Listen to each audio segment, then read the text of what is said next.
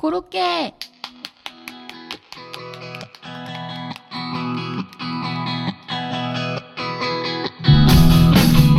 안녕하세요. 일생에 단 한 번을 위한 방송 역사책 읽는 집입니다. 오늘은 62회고요. 오늘 읽을 책은 김시덕이 쓴 동아시아 해양과 대륙이 맞서다입니다. 좋아 기뻤던 거롭게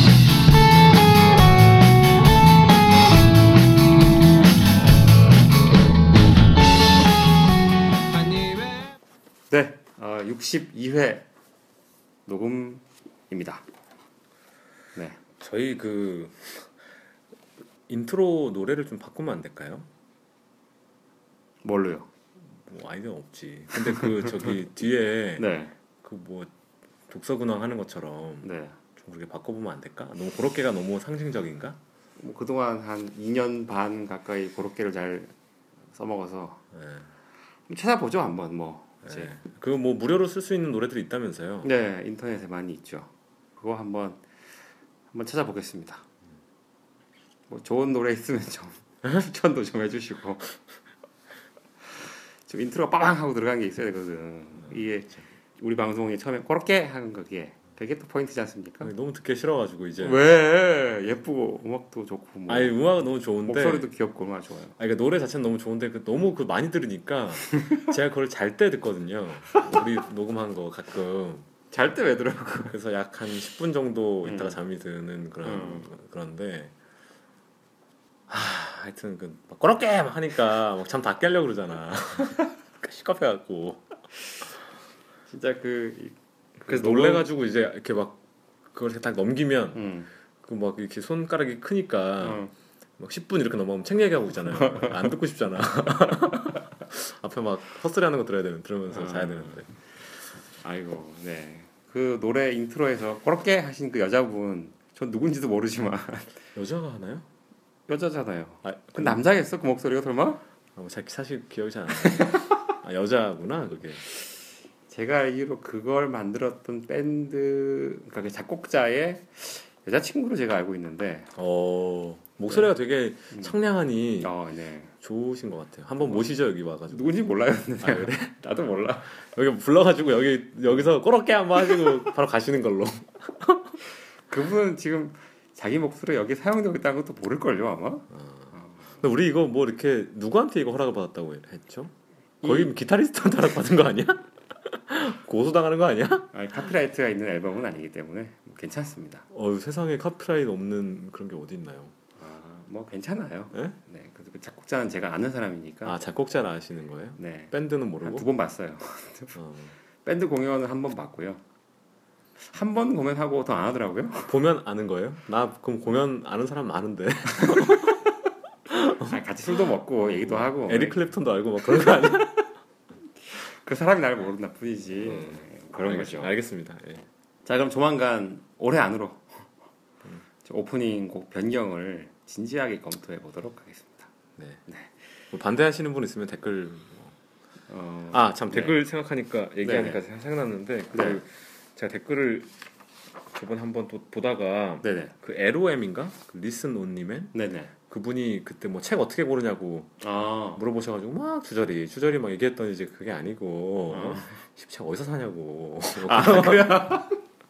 뭐 하는 거냐고 약간 이런 또 이렇게 되게 그 소양이 있으신 분인가 봐요. 보통 이제 회사에서 일할 때도 마찬가지지만 음, 그 커뮤니케이션이 잘 안 되면 음, 그게 일방의 잘못인 경우 굉장히 드물지 않습니까? 어, 그렇죠. 사실은 말을 제대로 음, 못한 거 조금 음, 그 못 알아들은 거 조금 이렇게 합쳐져서 이제 사단이 나는 거죠. 음. 물론 이제 그 사람에 따라서 음, 특별히 못 알아듣는 사람들이 있고 음, 특별히 말을 못 알아듣게 하는 사람들이 이제 있는 거긴 하지만 네네. 어쨌든 이 소통이라는 것이 네. 쌍방향이기 때문에 음, 그분이 뭐 잘못했다기보다는 우리가 음. 뭐 대충 읽고 그냥 그렇게 했을 수도 있는데 음, 그 이후에 음, 음? 커뮤니케이션 안 됐을 때 음.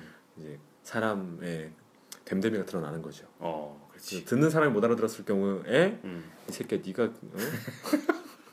입에 뭐 물었냐 뭐 이렇게 귀에 뭐 박았냐? 어, 뭐. 귀에 뭐 박았냐 입에 뭐 물었냐 뭐 어. 이런 식으로 자꾸 이제 얘기 하, 하- 하는 것보다 음, 실제로 그게 누구 잘못이든 간에 음. 내 잘못일 수도 있고 네 잘못일 수도 있는데 음. 그 잘잘못을 가리겠다는 생각을 하지 않고 음. 씨, 내 잘못이라고 하자 어? 이렇게 생각을 하고 음. 어? 내가 아마 말을 잘못한 것 같다 음. 혹은 아 내가 잘못 들은 것 같다 음. 다시 한번 얘기해 줄래? 음. 그래, 다시 한번 얘기해 줄게. 음. 이게 아름답잖아요 아, 어? 우리가 뭐 사실은 느껴지지 그러면. 이 예로아임이라는 분이 뭐 누군지도 모르고 그렇죠. 이분들도 우리를 탕수육 라족이라는 이름으로밖에 이제 모르고 길 가다 보면 몰라. 몰라 모르죠. 사실은 뭐 이 새끼들이 말 못 알아쳐먹고 이렇게 해도 어?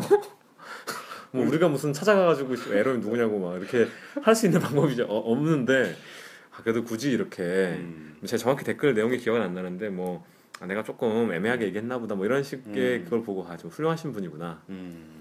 뭐 이런 생각을 했던 것 같은데 그 얘기를 들으니까 떠오르는 또 일화가 있습니다. 제가 그 대학 성남 1화 어? 성남 1화 와 정말 이런 걸 개그라고 라조기님은 이렇게 갑자기 들어와야 돼 라조기님은 결혼을 했으니까 망정이지 결혼 안 한 사람이 이런 개그 치면 저처럼 돼요. 알겠습니다. 갑자기 와이프 하여튼. 와이프 감, 와이프한테 감사하는 마음이 드네요. 자, 하여튼 이게 아니고 제가 그 대학 다니던 시절에 그 저가 있던 단과대와 꽤 가까운 그 학교 식당에 그 영양사 분이 계셨는데 굉장히 미인이셨습니다. 영양사들은 영양사분들은 다 이렇게 미인일까요? 모르겠어요. 어디 가서 다 미인이야. 영양사분들은 왜 이렇게 다 미인이지? 일단 영양사라는 것만 해도 일단 외모에 한40% 정도 보너스가 들어가요 일단. 이유는. 사자가 또 유행이죠. 프로듀사 해가지고 검사, 판사, 의사, 변호사, 프로듀사, 영양사. 음. 아무튼 그 영양사 선생님께서 굉장히 미인이셨습니다. 네네네. 그래서 한때 뭐 저희한테 돌던 얘기는 뭐 한가인과 매우 흡사하다 이런 얘기가 돌았죠. 그래서 상당히 많은 어, 남학생들이 꽤 많이 추근덕됐다고 합니다. 근데 그러던 어느 날 어떤 남학생이 가서 이제 그 영양사 선생님한테 그 영양사분이 식권을 파셨거든요. 보통 때는 가서 이제 여쭤본 거죠. 저 여기 저 언제 마치시냐고. 그랬더니 이 여자분이 드디어 짜증이 확 나서 터진 거야 이제. 응. 하도 추근덕 되니까 애들이 아니 전 남자친구가 있다. 라고 얘기하니까 남학생 기가 차다듯이 아니 학- 식당 언제까지 하냐고요. 어? 이렇게 답했다는 일화가 있습니다. 그 얘기 왜 갑자기 왜한 거죠? 커뮤니케이션에 아, 커뮤니케이션. 아, 근데 사실 그 다시 제가 읽어봤는데 네. 참 뭐, 제가 어디서 구매하냐 이런 얘기 또 아닌가 봐. 근데 네. 봐봐 이거 무슨 제, 제가 좀- 난독증이요? 난독증인가 봐요. 제가 요새 좀 음. 제가 문제가 많잖아요 요새 제가 네. 책도 잘 못 읽고. 아, 구입하는 기준이나 소스란 무엇인가 그러니까 책을 고르는 그 기본 정보를 어디서 획득하느냐 이 얘기인 것 같은데요. 아, 그러니까 우리가 대답한 거는 음. 무슨 뭐 우리 뭘 무슨 얘기? 책을 고르는 기준을 말했는데 우리는 어. 어, 누구한테 듣고 아 누구한테 듣고 사냐? 혹은 어디서 보고 정보를 구하냐. 아, 아, 아 주 아주 좋은 질문이네요. 왜냐하면 이 이 질문이 우리 방송의 사실은 기원이야. 어? 시발이지. 시원. 응? 왜냐면 이제 그 때는 바야흐로 2010몇 년이야? 12년일 12년 6월. 어, 그쵸, 12년 그쵸, 그쵸. 6월 25일 우리가 처음 만나. 아, 뭐 처음 만난 건 아니지만 그첫 하여튼- 모임을 했죠. 그쵸. 어. 그래서 이제 제가 부탁하기를 아, 그 전에 만나고 그날 처음 뭐 하여튼 그죠. 예. 그 전에 저- 제가 저기 탕수육한테 제가 회사 입사한 지 그때 한 1년이 채 안 됐을 때였거든요. 어, 어. 그래서 막 미치겠는 거야. 오랜만에 정장 입고 어? 음, 출퇴근하면서 막 모니터 들여다보면서 음. 시키는 할래니까 하, 그리고 이제 제가 그때 석사를 이제 졸업한 지도 2012년 6월이면 거의 뭐 2년 가까이 되어가는 시점이기도 하고 네. 뭘 보고 싶은데 음. 에로엠님께서 말씀하신 것처럼 뭐 책을 사실 뭐 어디 가서 뭐 어떻게 찾아서 읽어야 되는지 음. 어, 누구한테 소개받아야 되는지 음. 어떻게 책을 읽어야 이렇게 음. 좀 책이라는 게 뭐 이 책 읽고 저 책 읽고 요 책 읽고 뭐 이렇게 하면은 뭐 남는 게 사실 별로 없, 어, 없는 경우가 있잖아요. 물론 그렇죠. 모든 책에는 메시지가 있고 음. 그것들이 그 잡스가 어? 살아생전에 얘기했던 것처럼 다 그 점들이 이어지는 거지만 음. 너무 이제 그 거창한 이야기고 어, 책에 읽는 입장에서는 아 요거 알면 여기 연결돼서 또 뭘 알고 뭐 음. 이렇게 하기를 사실 원하는 게 일반적이니까요. 석사 다니면서 음, 결과적으로 뭐 인문학 사회과에서 배우는 거라는 게 그 질문 만들어내는 거 음. 변수들 배치해가지고 뭐 모르겠습니다 상황에서 얼마나 그걸 디테일하게 하는지 모르겠는데 하여튼 연구 방법론을 배우는 게 하나가 있고 음. 나머지는 책 찾아 읽는 법 배우는 거잖아요. 아 그렇죠. 논문이랑 책을 어떻게 하면 자, 찾아가지고 이렇게 실에 꿰가지고. 목걸이를 이렇게 목에 이렇게 매냐 뭐이 음. 문제지 않습니까? 근데 다들 막 붓을 모아 모아놓고 막 실 못 찾는 놈, 실은 찾았는데 못 꿰는 놈, 깼는데 못 먹는 놈, 막 꿰가 막 페인들이 막 그닥 하잖아. 그래가지고 막 어? 붓을 막 콧구멍에 넣고 막 논문 썼다고 하는 놈도 있고 막 그런 다 있는 거 아니에요. 머리카락에 막 꽂고 막 그러니까 이제 그 제가 이제 탕수육한테 물어봤던 게 탕수육은 그때 오- 이, 이 양반도 오랜 방황에 시- 이걸 끝내고 박사과정 진학을 한 지 얼마 안 됐을 때였던 걸로 제가 기억을 하고 뭐 네. 6개월인가 뭐뭐 1년인가 아니 그때가 아마 박사 과정 진학을 결심했을 때 아 합격을 결심했을 때. 하고 직후였던 것 같아요. 그랬나? 네. 아 그래서 이제 저기 가을 학기부터 다, 다녔구나 네, 맞아요. 그래서 이제 제 불러가지고 야 저기 그 학교에서 배우는 거 음, 어, 나도 좀 나는 뭐 저기 역사학 베이스는 아니지만 음. 책을 통째로 읽으라고 하는 경우도 있- 있잖아요. 그렇죠. 그거 좀 나한테 알려줘라. 실라버스 같은 거 좀 주면 음, 음. 제가 이제 석사 때 막 선생님 그 우리 우리 교수님 시켜가지고 막 실라버스 엄청 만들었거든요. 도움이 된다고 이제 감언 이 서로 속여가지고 너무 졸라 찾아보고 막 복석해. 그 저기 애들이 다 내가 만든 걸로 공부하는 그런. 드디어 고백하시는군요. 음. 아니 물론 이제 다 검수를 거치고 뭐 그렇게 하는 거지만 그 이제 그런 거를 나보다 더 오래 했으니까 음. 알려달라고 했더니 아니 뭐 그러지 말고 책이나 그냥 같이 읽자. 어. 그래서 이제 시작된 게 우리 모임이지 않습니까? 뭐 그렇죠. 그리고 뭐 한 6개월 하다 보니까 뭐 할만한 것 같은데 뭐 팟캐스트나 한번 하자 이렇게 해서 아 그렇죠. 이제 팟캐스트 넘어오게 된 것인데 근데 실질적으로는 이제 뭐 크게 어. 막 우리 또 좀 이따 우리 독서근황 때도 얘기하겠지만은 어. 추천을 잘안 해요. 이 상수육이 책을 어. 원래 이 팟캐스트의 그 시원이 된 음. 모임의 목적이 음. 라조기가 탕수육한테 고급진 학술 서적들의 정보를 좀 얻고자 어. 부탁하면서 시작되었음에도 불구하고 음. 본인이 읽은 책의 책을 이렇게 잘 추천 안 하려고 하는 것 같아. 그거는 워낙에 이제 그 추천이라는 것 자체가 이 상수육한테는 큰 의미를 갖는 일이기 때문이라 생각이 들고 음. 저는 그냥 막 추천하거든요 아무 책이나 내가 사줄 것도 아니고 뭐, 지가 뭐 읽고 싶으면 읽는 거지 이런 생각인데 네. 또 그렇지 않고 착한 마음에 그런 게 있는 것 같고 두 번째로는 책을 별로 안 읽어서 그런 농담이고요. 하여튼 그런 하여튼 그 고민은 음. 그 에로엠님이 롬 어? 음. 우리 저기 롬님께서 갖고 있는 고민은 2012년에 제가 음. 아주 간절히 했던 고민이고 사실 지금도 근데 그게 이렇게 막 싹 해소되지는 않은 건 사실인 것 같고 그래서 정보를 어디서 획득하냐고. 그래서 그 이제 얘기가. 제가 어 그 얘기 하려고 하잖아. 어? 하려고 하, 하는데 이게 좀 이게 노가리라는 게 원래 원래 이 말의 노가리의 재미라는 거는 음. 질문이 왔을 때 어. 일단은 저쪽으로 빵 쏘는 거예요. 저 먼 곳으로 어, 전혀 딴 데로? 그 질문이 어. 향하는 방향과는 어. 일치하지 않은 방향으로 쏴뜬 쏴서 거- 어. 달려가지고 야 이게. 따닥 따닥 따닥 달려가지고 어. 응? 결국에는 부메랑처럼 응? 마지막에는 음. 마지막에는 탁 답이 이제 돌아오는. 근데 물론 이제 부작용은 어. 이제 안 돌아오는 경우가 이제 있죠. 안 돌아오고 이제 끝나면 듣는 사람은 이 새끼들이 장난하나 지금 10분 동안 들었더니 개소리만 하고 답은 안 해주고. 똥볼을 차고 있어. 어, 뭐 그런 느낌이 있는데 하, 뭐 힘드니까 좀 받아서 어디서 소스 받는지 아니 아, 얘기 좀 이게 해봐. 안 돌아오는 거 아니야 아, 이게. 얘기 좀 해봐, 해봐. 그 소스요. 어.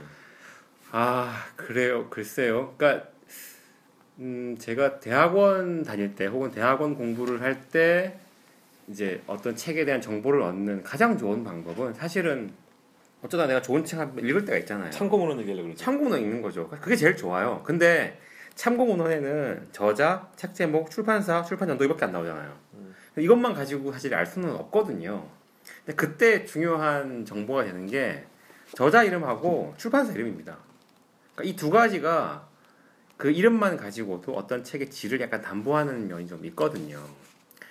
출판사 같은 경우에는 인문사회학 쪽으로 전문화되어 있는 출판사들도 있고 또 저자들 중에도 그 사람들이 평소에 써왔던 글이나 연구 방향을 보면 이 사람들 이, 아, 이 저자가 쓴 글의 수준을 대충 증명하게 해주는 것들이 있거든요. 지금 뭐 오늘 하게 될 이 책에도 그 뒤에 참고 문헌들이 막 잘 있잖아요. 근데 이 책은 되게 보면- 되게 특이하게 네, 논문보다 음, 단행본 이거 딱 보니까 더 읽을 책 그렇지. 이렇게 해서 더 깊은 독서를 원하는 분을 위해서 각 장별로 참고가 될 만한 책을 소개했다. 본인도 참고를 이제 했다는 뜻이고, 네, 실제로 책에서 많이 인용되는 책들이죠 또. 음, 음, 음. 그리고 이게 사실 이 중에 저희가 읽을 책이 꽤 되잖아요. 저희 집에 있는 책도 있고 우리 하진 않았지만, 그렇죠, 네. 그 읽다 보면은 아 거기서 조금 이렇게 음. 아이디어를 받고 뭐 서- 썼구나 이런 지점들이 꽤 되기는 해요. 우리가 책에서 땡겨올 얘기를 하자면 그 우리가 그간 봤던 책들을 쫙 한번 이렇게 써머리 해준다는 느낌이 있어요. 이 책은 이런 식으로 책에 대한 정보를 얻는 게 첫 번째가 있고 두 번째로는 주변에 서평이나 독서 관련된 지면 페이지들이 있어요. 전 옛날에 프레시안 북스를 엄청 열심히 봤는데 뭐 요새는 음. 잘안 보기 시작한 지좀 됐습니다만 로쟈 그렇죠. 로쟈 저공 비행 자주 음. 들어가고 그리고 저는 이제 지금 시사 주간지를 하나 보는데 시사인 네 시사인을 보는데 거기에 항상 한 페이지에서 세 페이지 정도 꼭 책 페이지가 있거든요. 거기에 있는 걸 보고 또 새로 나온 책들을 업데이트 하기도 하죠. 음, 학술 서적 같은 경우에는 반드시 신간을 볼 필요는 없거든요. 그것이 연구 사적 얼마나 중요하냐가 중요하기 때문에 그런 거는 아까 첫 번째 말씀드렸던 방법으로 가지를 뻗어가면 되고 신간 같은 경우에는 그 서평 지면을 활용해야 되죠. 그렇게 하고 알라딘 들어가서 새로 나온 책 검색도 하고 그렇죠. 그런 방법도 있고. 근데 이제 그 사실 가장 그 희열을 주는 독서는 음, 그 말씀하신 것처럼 음, 좀 어려운 책 하나 사가지고 막 음. 줄치면서 읽고 그 뒤에 있는 참고문을 찾아가지고 몇 권 몇 권 따라 읽다 보면 이렇게 쫙 이어지잖아요. 아 맞아요. 그만 서너 권만 읽어도 음. 막 대단한 지식이 내 머릿속에 들어온 것 같은 기분이 들어서 굉장히 그 기분이 좋고 맞아요. 네. 지적 충만감이 느껴지는데 사실 그렇게 하기가 되게 히- 힘들죠. 음. 그런 학술 서적이라는 게 뭐 지하철 타고 왔다 갔다 하면서 읽기가 쉽지 않은 그렇죠. 것도 있고 어떤 책들은 그 읽는 자세에 따라서 그 음. 책을 읽는 재미가 또 달라지잖아요. 그렇죠. 어떤 책은 세상에 앉아서 읽어야 돼. 맞아요. 어떤 책은 소파에 누워서 읽어야 되고 음, 어떤 책은 지하철에서만 읽어야 되고 음, 어떤 책은 회사 화장실에서 읽어야 되고 여러 그 책이라고 다 똑같은 책이 아니기 때문에. 네. 근데 이제 그런 그렇게 집중해서 읽고 거기 어떤 책에서 던지는 그 메시지가 내 머릿속에서 사라지지 않았을 때 음, 바로 그 뒤에 참고 문헌들을 따라가면서 이렇게 몇 권 이제 읽고 나면 음, 뭔가 이제 이렇게 맥이 좀 이렇게 이어지면서 음, 그 책들이 다루고 있는 그 시기라던가 그 주제라던가 이런 것들에 대해서 내가 좀 얘기할 수 있게 되잖아요. 음, 맞아요. 뭘 쓸 수 있게 되잖아. 음, 그렇게 읽는 좋은 방법이 또 있는 것이고 근데 그렇지 뭐 늘 그렇게 할 수는 없는 거니까 뭐 예를 들어 저처럼 회사원이라거나 이러면 그렇게 거의 못 하거든요. 음, 그, 그러니까 사실은 뭐 우리 이런 방송 저희가 하는 방송도 어떻게 보면 음, 그런 차원이죠. 그러니까 음, 트랙을 좀 잃어가지고 음, 뭐 아무 책이나 막 하고 있는 건 그런 느낌이 좀 있는데 원래는 이렇게 뭐 국가별로 뭐 이렇게 예를 들면 일본의 뭐 20세기를 다룬 책들을 쭉 뭐 읽어본다거나 음. 제가 요새 저희가 지난 2년 동안 했던 방송들을 이렇게 쭉 정리 뭐 책 쭉 정리해 보면 이렇게, 이렇게 뭐 묶이거든요. 어, 그렇죠. 그럼 뭐 어- 없는 고리가 딱 또 보여. 음, 그럼 아 이제 그럼 이번에는 이걸 읽어야겠구나. 음. 뭐 이런 생각도 드- 들고 그렇죠. 그렇게 해놓고 정리를 계속 하다 보면 뭐 그게 그게 내 생각은 아, 아니라 하더라도 그걸 그걸 내 생 내가 소화시켜서 내 목소리를 만들어내려면은 더 많은 고민하고 시간이 필요하고 뭐 그런 거지만 어쨌든 그냥 아 이런 분야에는 이런 학자들이 있고 이런 학자들이 이런 책들을 쓰는구나 음, 음, 뭐 그런 식으로 이제 알고 있는 것만으로도 좋잖아요. 그렇죠. 그러니까 저희가 책을 고르는 방법을 또 굳이 하나 더 얘기를 하자면 어떤 책을 하나 읽었을 때 그 책으로 해결되지 않는 질문이 남는다거나 혹은 그 책을 통해서 또 궁금한 점이 생길 수도 있잖아요. 그 질문에 답하기 위해서 다음 책을 우리가 검색해서 찾는 경우도 있죠. 맞아요. 그런 경우는 음, 또또 책 읽는 자세가 또 달라지는 것 같은 음. 것이 예를 들어 책한테 모든 걸 다 거는 경우가 있어. 음, 그러니까 제가 주로 그런데 음. 그리고 많은 독자분들이 그럴 거라고 생각이 돼요. 내, 가 질문을 갖고 있지 않아. 음, 그- 그냥 그다음 책, 책을 보기 시작하는 거예요. 그러면 그 책 안에서 굉장히 많은 게 일어나야 돼. 음, 그래야 내가 만족을 할 수가 있어. 내, 음. 나의 독서가 충만해질 그렇지. 수 있는 거죠. 음, 근데 말씀하신 것처럼 내가 질문이 있어. 음, 다른 책을 읽다가 아, 이건 씨, 왜, 왜 그럴까? 음, 최근에 그 경향신문에 그, 그 전, 전종환 교수인가 뭐 이름 제가 정확히 기억은 안 나는데 진화 심리학 진화 심리학 하시는 어, 분 네. 무슨 연장통 뭐 그 책 쓰신 쓰셨더라고요. 어, 네. 그 이제 칼럼 써가지고 난리 났잖아요. 어. 그못 봤어요? 모르겠어요. 페이스북 같은데 링크가 막 욕하는 링크가 엄청 왜? 그 그분이 뭐. 뭐휴 그랜트의 에피소드로 시작해 그 음. 예전 예전에 성매매 하다가 어. 적발돼 가지고 네. 그래서 뭐 남자가 왜 성매매를 하는가 뭐 이런 이야기로 아, 시작해서 어. 뭐 제가 칼럼의 내용을 정확하게 이제 기억하고 말씀드리긴 어려운데 하여튼 결론적으로는 뭐 단정적으로 이렇게 얘기한 건 아니라는 생각이 들고 뭐 그분도 뭐 그냥 그런 의도로 글 썼다고는 뭐 모르겠어요. 저는 그분을 잘 음. 모르는 분이고 뭐 글로도 만나본 적이 없는 분이라서 근데 나름 유명한 분인 것 같은데 음. 하여튼 근데 남자의 성욕이라는 게 그 진화론적으로 음. 여, 여성의 성욕보다 억제하기가 상대적으로 어렵다. 뭐, 음. 뭐 억제 못하는 건 아니죠. 뭐 이런 식의 문장으로만 끝이 나. 음. 그러니까 이제 그 좀 이렇게 공- 공격당하기 쉬운 뭐 그런 그렇죠. 거잖아요. 음. 예를 들면 그런 걸 어- 어떻게 봤어. 어. 근데 진화 심리학이 엄청 핫한 분야잖아요 요새. 요즘 뭐 책이 진짜 많거든요. 그러면 맞아요. 예. 뭐 그런 책들 그래서 그 그렇게 좀 진화 그러니까 지금 진화 심리학이라는 게 도대체 뭘까라는 큰 질문을 시작하는 거죠. 음. 그럼 그 책을 읽는 제가 얼마 전에 얘기했던 그 행복의 기원 그 서은국 교수도 진화 심리학 하시는 분이잖아요. 그래서 그 진화 심리학 책을 검색해가지고 몇 개 그냥 재밌어 보이는 걸 읽어. 음. 그럼 이제 진화 심리학이 뭘까라는 질문이 대충 해소가 되고 음. 그럼 또 거기 이렇게 뿌리가 나오 예를 들면 제가 행복의 기원을 읽었는데 음. 거기서 설명하는 행복이라는 게 아리스토텔레스가 뭐 시작했다는 거야. 음. 그럼 내가 뭐 어떻게 알, 알겠어요? 그 사람 얘기해 주니까 이제 아는 거죠. 아, 그럼 아리, 아리스토텔레스, 그러니까 진화 심리학자가 생각하는 행복은 이런 거라고 음. 하면 그럼 이 사람 얘- 얘기가 그 그간 오랜 기간 동안 행복은 주로 철학자들에 의해서 이야기되어 왔다고 하는데 철학자들은 도대체 뭐 어떻게 생각하는 걸까? 음. 행복이 삶의 궁극적 목표라고 하는 했다는데 아리- 아리스토텔레스가 음. 음. 그 뭘까 그게? 어? 뭐, 그러면 또 그쪽 책을 또 찾아볼 수도 있고 거꾸로. 그렇죠. 뭐, 뭐 그런 식의 음. 음. 그런 식의 책 읽기를 할 수 있고 그렇게 하다 보면 그때는 그 책의 아주 디테일은 그렇게 중요하지 않는 거죠. 내가 가진 음, 질문에 그렇죠. 대한 답만 거기 있으면 되는 것이지 이 사람의 음. 문장, 음. 이 사람의 논리 전개 방식, 이 사람이 장과 절을 어떻게 배치하는지 그런 아주 말하자면 그런 것들은 음. 덜덜 중요한 거예요. 그렇죠. 전화기를 음. 막 목적 있어 사는 사람들, 음. 난 전화를 해야 돼. 음. 아니면 나는 어떤 특정 앱을 깔아서 그걸 매일매일 써야 돼. 음. 이런 사람들은 어떻게 보면 안드로이드, 뭐 애플 음. 이런 게 중요하지 않을 수도 있다는 생각이 들어요. 그렇죠. 그것만 되면 음, 음. 뭐 샤오미를 쓰든 뭘 쓰든. 근데 그렇지 않고 애매해. 음. 너무 쓰니까 쓰는 거야. 우리 대부분이 그렇잖아요. 그때부터 브랜드니 뭐막 무슨 앱 등기가 나오고 뭐 또 삼성 그건 뭐라 그래. 하여튼 뭐 그런 뭐 놈들도 있지. 나오고 뭐 하는 거야. 팬들이 생기는 거죠. 음. 그렇죠. 너무 얘기 많이 그러니까. 뭐 굳이 저희가 했던 책들 중에서 그렇게 쌍으로 묶일 수 있는 게 있다면 뭐 와다 하루키의 북조선과 어, 권한이 있었던 극장국가 북한이 그런 식으로 엮여지는 짝이긴 하죠. 물론 뭐그두 책은 둘다 음. 기승 그 알파 오메가를 충- 충족시켜주는 종류의 이제 훌륭한 책들이었다는 생각이 제가 들긴 하는데 음. 뭐 맞습니다. 그리고 제가 이- 이렇더라고요. 최근 제가 오늘 어제 오늘 그 우리 정리하면서 보니까 우리가 중국 현대사를 거의 안 읽었더라고요. 네네네, 왜 그렇죠. 그런지 모르겠는데 그 이제 뭐 중국 현대사의 중요한 사건들이라는 게 뭐 정해져 있잖아요. 그렇죠. 뭐 신의 혁명도 있고 음. 문화대혁명, 뭐 대장정, 뭐, 뭐, 중국 혁명도 어. 무사히 있고 뭐 그리고 등소평 등- 이후에 뭐 그런 움직임들 뭐 이런 것들이 다 있으니까 음. 그럼 그냥 그냥 치는 거야 알라딘에서 음. 그런 경우는 막 내가 예를 들면 문화 대혁명에서 무슨 일이 있었는지 팩트를 일단 알아야겠다는 뭐 대충은 알아도 음. 뭐 조반파가 뭔지 어. 뭐, 뭐 이- 뭐 이런 거 그러니까 뭐 사실은 그런 거는 웬만한 책에 다 나와 있는 거지 않습니까? 그렇죠.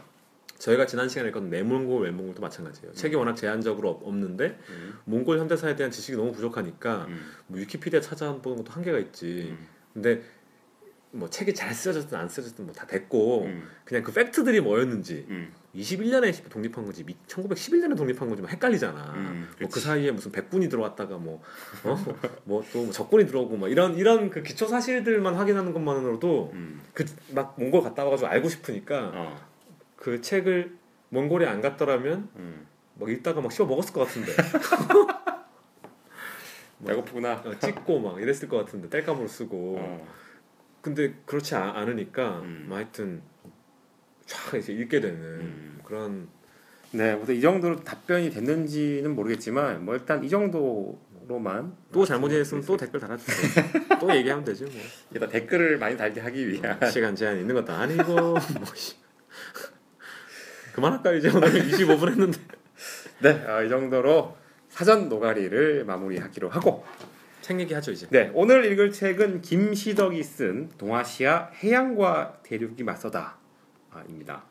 어, 주간 조선에 연재됐던 글들을 묶은 거라고 하죠. 네, 네 그런 네. 것 같아요 찾아보니까. 그런 것 같습니다. 저도 뭐 주간 조선을 보진 않았습니다만은 어, 역시 주간지에 실렸던 글들이다 보니까 글 자체의 무게감은 아주 뭐 묵직하고 이해하기 어렵고 이렇지는 않습니다. 편안하게 읽을 수 있는 글들인데 음, 나온 지는 얼마 안 됐어요. 이게 2015년 4월 5일에 초판 1세가 나왔습니다. 그러니까 지금 녹음하는 시점에서 보면 두 달 정도밖에 안 된 아주 따끈따끈한 아, 이 시간이죠. 책이 매, 매체 노출이 되게 많이 돼가지고 네. 저는 되게 오래된 책인 줄 알았어요. 제가 음. 뭐제 가막 네이버 블로그 이런 데 이제 이웃 신청해가지고 막 네. 서평 쓰는 분들도 그냥 뭐 뭐라 그래 꽤 많이 이 책 얘기하고 네. 우리 하노이 선배도 뭐, 음. 뭐 책을 아직 보진 않았다고 하는데 어쨌든 알고 있고 뭐, 김시덕이라는 저자가 신뢰할 만한 저자다. 뭐 훌륭한 사람이라고 어, 머리 스타일이 네. 자기랑 비슷해서 그런 것 같아요. 스타일. 다른 이유가 있는 것 같지는 않고 그냥 네. 유라시아 나오고 저기 머리 스타일 비슷해서 그런 느낌이 좀 있죠. 네. 그렇습니다. 근데 바로 그- 뭐 저자 소개로 들어갈까요? 그 전에 네. 저희가 또 이 책 출판사에서 메일 받았었다면서요. 이 얘기를 해도 되나 모르겠는데 뭐안 느낄 뭐 있어 받았는데. 그 아주 오래간만에 얘기하는데 저희 방송에 공식 이메일이 있죠. 근데 거기 거의 쓰지 않는데 페이스북 가입해가지고 막 네. 메일이 막 5만 개 와 있는데 다 페이스북 막 그런 거잖아. 좋아요 페이스북 눌렀어요. 알림만 메일로 자꾸 오고 있고요. 페이스북도 들어가본 지도 한참 됐는데. 저희도 뭐 공지사항에 올릴까 하다가 뭐 자주 확인한 것도 아니고 해서 그냥 안 그러고 있는데 history bookhouse 골뱅이 gmail.com인가? 네 그렇죠. history bookhouse 골뱅이 gmail.com인데요. 들어간 지 한 1년 된 것 같습니다. 네, 저도 얼마 전에 뭐 한번 뭐가 있나 처음에는 막 팬레터 이런 게막 왔잖아. 아 그렇지. 뭐 미국에 살고 있는 뭐 어, 누구 누구다 해서 정말 잘 듣고 있다. 많이 오진 않더라고요. 어, 그분들 아직까지 듣고 계시겠죠 방송? 네, 모르죠, 그러기를 뭐. 기대하고 있고요. 어쨌거나 그 메일로 출판사 아마 홍보 담당하시는 분이신 것 같은데 저한테 메일을 보내셔서 신간으로 이런 책이 있는데 한번 읽어 보시고 검토해 보시는 게 어떻겠냐 하고 제안하는 메일이 왔어요. 근데 문제는 제가 그걸 너무 늦게 봤어요. 그러니까 저는 이 사실 책값이 부담스러우니까 네. 뭐 두권 보내줄 수 있나요? 막 이렇게 답장 되게 쓰고 싶었는데 좀 약간 그 좀 애매하잖아. 막 한 달 정도 지났는데 음?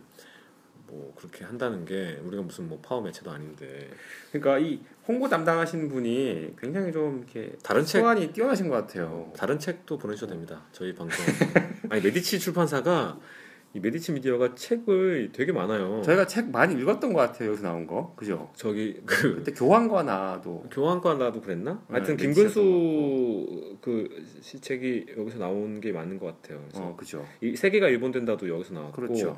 뭐 저희 집엔 책물 회장님의 글쓰기도 여기서 나왔고, 어, 뭐 대통령의 글쓰기, 어, 뭐 그다음에 여기 또 무슨 행동하는 예수, 아 이것도 김근수 씨가 쓴 책이구나. 그런 것 같죠? 음. 유명한 책이 되게 많은 것 같아요.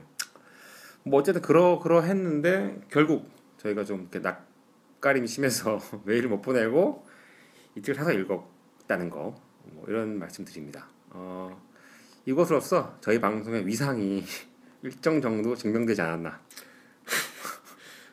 자 어쨌거나 그렇게 해서 저희가 이 책을 보게 됐다. 최근에 언론 노출도 많아서 한번 좀 검토해볼 필요가 있는 책인 것 같기도 하고요.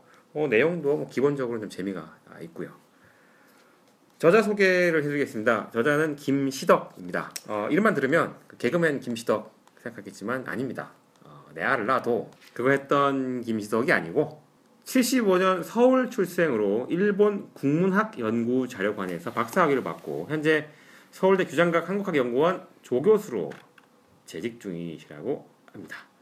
일본에서 펴낸 박사학위 논문 이국 정벌 전기의 세계 한반도 유구 오호츠크해 연안이라는 이 박사학위 논문이 2011년에 외국인 최초로 일본 고전 문학 학술상을 받았다고 합니다. 어, 저자께서 상당히 페이스북 열심히 하는 걸로 제가 아 그래요? 어, 공유해 주신 글을 통해서 어, 건너 건너 보고 있습니다.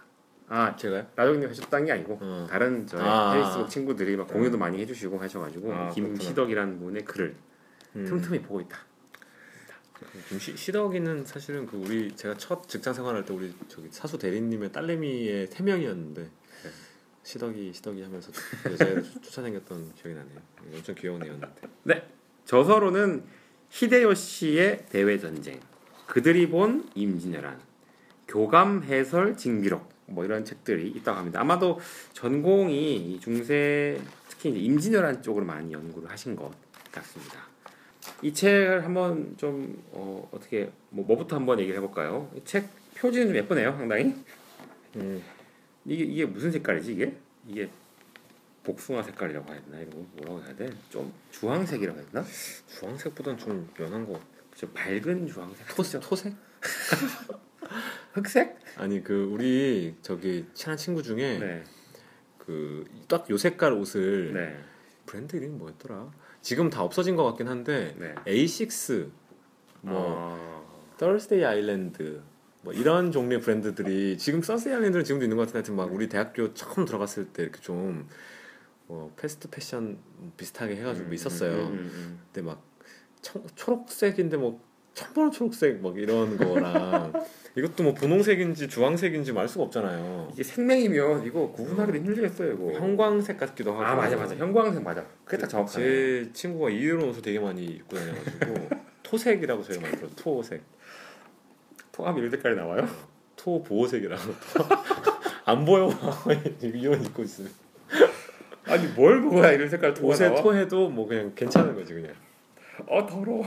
그래서 이제 식사하실 때 또 하실 수 있는데.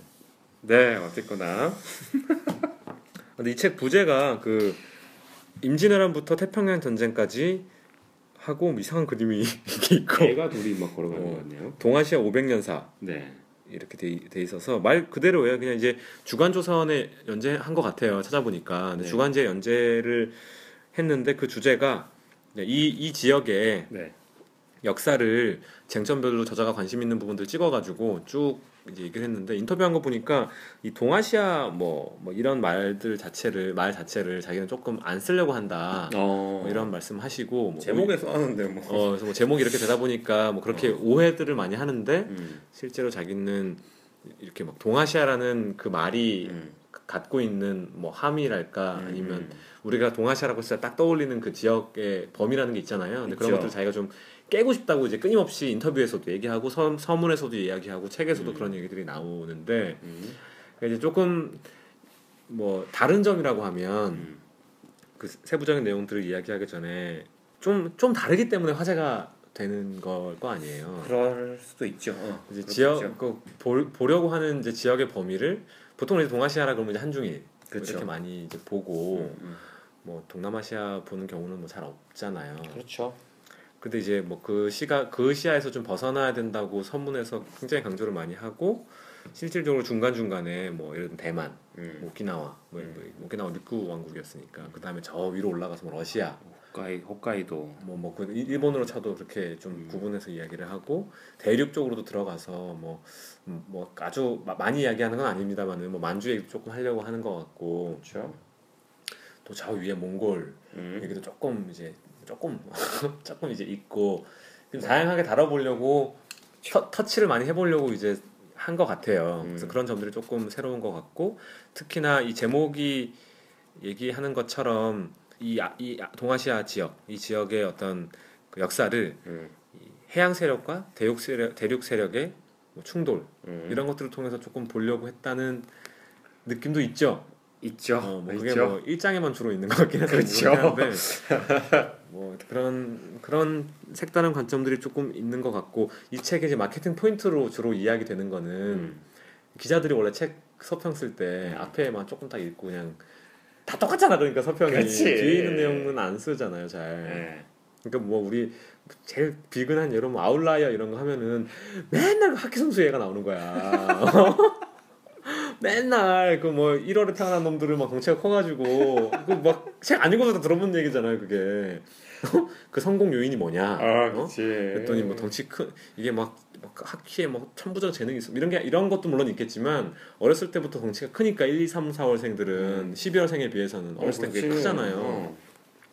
그러니까 자꾸 기회가 주어지고 기회가 주어지니까 자꾸 뭐 그거 뭐 하고 뭐, 뭐 이, 런 뭐 그러고 나서 일만 법칙 뭐 일만 시간의 법칙 얘기 나오고 앞부분만 맨날 읽는 거거든. 근데 이 책도 마찬가지로 이제 앞에 나오는 얘기가 음. 그 한반도가 지정학 요충지라고 하는데 지정학적 요충지라는 얘기 우리가 맨날 듣는데 우당탕하지 그냥. 근데 그게 뭐 실제 그런 거냐? 어? 음. 임진왜란 일어나기, 전, 일어나기 전까지는 음. 아니었다는 거예요. 그렇죠. 근데 그게 어떻게 보면 약간 이제 좀 팬시한 이야기죠. 섹시한 이야기고. 음. 근데 뭐 실제로 그러면 이 책이 그 한반도의 지정학적인 어떤 위상의 변동이나 변화를 음. 시기별로 음. 이 해양 세력과 대륙 세력의 어떤 갈등, 교착 이런 것들을 가지고 쫙 일발해서 우리한테 보여주는 거냐? 음. 그래서 우리로 하여금 이 오- 지- 지난 500년의 역사를 정말로 이 책 제목이 얘기하는 것처럼 혹은 이 책의 홍보 문구들이 이야기하는 것처럼 일이 관지하는 어떤 음. 우리에게 시각을 이제 주는 거냐? 뭐 그- 사실 그런 그런 식으로 책을 써볼 수도 있을 것 같아요. 지식만 풍부하면 네, 네. 음? 정말 뭐 예를 들면 15세기의 해양 세력과 대륙 세력의 어떤 그런 움직임 같은 것들을 묘사를 하고 그러고 나서 우리나라가 거기서 어떤 역할을 했는지 음. 그런 식으로 쭉 뽑다 보면 음. 그래서 대, 대륙 세력이 막 융성했던 때가 있고 또 일본으로 대, 대표되는 해양 세력이 쫙 올라오는 시기가 있고 음. 또 19세기로 가면 그 해양 세력의 일본 말고 이제 막 서구 영향들이 다 들어오게 되는 셈이니까 막 그렇게 풀어내면 사실은 그게 굉장히 하나의 멋진 이제 띠이 돼가지고 쫙 이야기를 이끌어 나갈 수 있겠다는 생각이 들, 들고 그렇죠. 이 책의 표지와 뭐 그런 추천과 서론과 일장까지 다 보면 약간 그런 느낌으로 사실 그런 기대를 가지고 책을 읽기 시작하게 되기는 하는데 그런데 뭐, 뭐 딱히 그렇지는 이제 않고 약간 뒷심 부족이 뭐 그렇죠. 예, 예. 근데 이제 이 저자의 인터뷰를 봤을 때 음. 굉장히 그, 그 에고가 강하신 분 같다는 느낌이 얼굴에서도 느껴지고 헤어스타일에서도 느껴지고 뭐 제 육성을 들은 건 아니지만 그 인터뷰 할 때 그 말투에서도 느껴지고 제 생각에 방송 듣는 분들은 당장 지금 구글 이미지 서치에서 어, 저자 얼굴을 검색해 보지 않을까 생각이 보통 주무실 때 듣기 때문에 안 그럴 겁니다.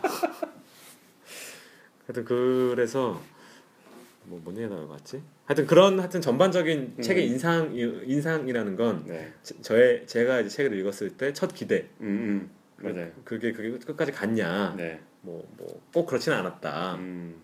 뭐 그렇다고 해서 제가 아까 이야기한 그런 기대가 충족되지 않았다고 해서 이 책이 뭐 나쁜 책이냐 뭐 그렇지는 않겠지만 하여튼 그런 얘기 조금 하면서 시작하면 좋을 것 같아요. 네, 저도 뭐 라조기님 말씀에 거의 전적으로 공감하고요. 그럼 일단 이 책의 시작부터 한번 그럼 차근차근 한번 살펴보죠. 어, 살펴보죠. 이 책은 책의 시작이 임진왜란입니다. 임진왜란. 이 책의 시점을 임진왜란을 잡은 이유는 아까 말씀해 주신 것처럼 임진왜란이라는 시기가 대한민국 한반도의 지정학적 가치가 바뀌는 시점이라고 이 저자는 평가를 하고 있죠. 그러니까 그 전까지는 이 한반도의 지정학적 가치라는 것이 북방에 있는 유목민족들이나 중국과의 관계를 통해서 설정되는 어떤 대륙적인 어떤 위치에서 결정되었다고 보고 바다는 뭐 단순한 교역 루트라든지 혹은 자연 방벽과도 같은 역할을 했는데 했는데 갑자기 임진왜란 시기에 바다를 통해서 일본이 침공함으로써 이 지정학적 위치가 완전히 바뀌었다는 게 이 저자의 설명이죠. 그래서 임진왜란 때부터 뭔가 새로운 이야기, 새로운 관점을 가지고 동아시아 500년 역사를 풀어보겠다는 게 이 책의 이제 출발이죠. 그 저희가 김호동 책에서 읽었던 거 생각해 보면 네. 이제 뭐 왜 유럽이 중국을 역전했냐 뭐 이런 음, 음. 그 역사상 가장 거대한 떡밥 이제 전 세계 모든 역사학자들이 지금 물고 음, 달려드는 떡밥이죠. 이제 그거를 던지고 거기에 대한 대답으로 몽고 유- 유목민이 이제 나오잖아요. 그렇죠. 모든 그 질문의 대답이 유목민이니까 그 책은. 근데 그 이유가 이제 중국 대 중국 대륙은 음, 정말 그 임박한 위협, 음. 그 국가의 존망을 결정짓는 국가 존망을 존망, 존망 틀린 말 아니잖아. 아이고 그 다른 의미여도 틀린 말이 아니죠. 어, 어, 그쵸. 예, 존망을 결정짓는 그 위협이 음. 북으로부터 왔다는 거예요. 유목민으로부터. 그쵸. 역사 역사적으로 계속 항상 그랬죠. 그래서 얘네들은 막 바다로 나가거나 이럴 만한 생각을 많이 안 했다는 거고 음. 정화 원정대를 그렇게 대규모 콜럼버스보다 막 수십 배 되는 규모로 내보낼 수 있는 그 기술과 역량이 있었음에도 불구하고 음. 막 굳이 뭐 어? 그냥 어? 보통 회사에 이제 그 신제품 개발팀 있다 금방 없어지는 것처럼 막 스카우트 해가지고 만들었다가 막 금방 없어지잖아.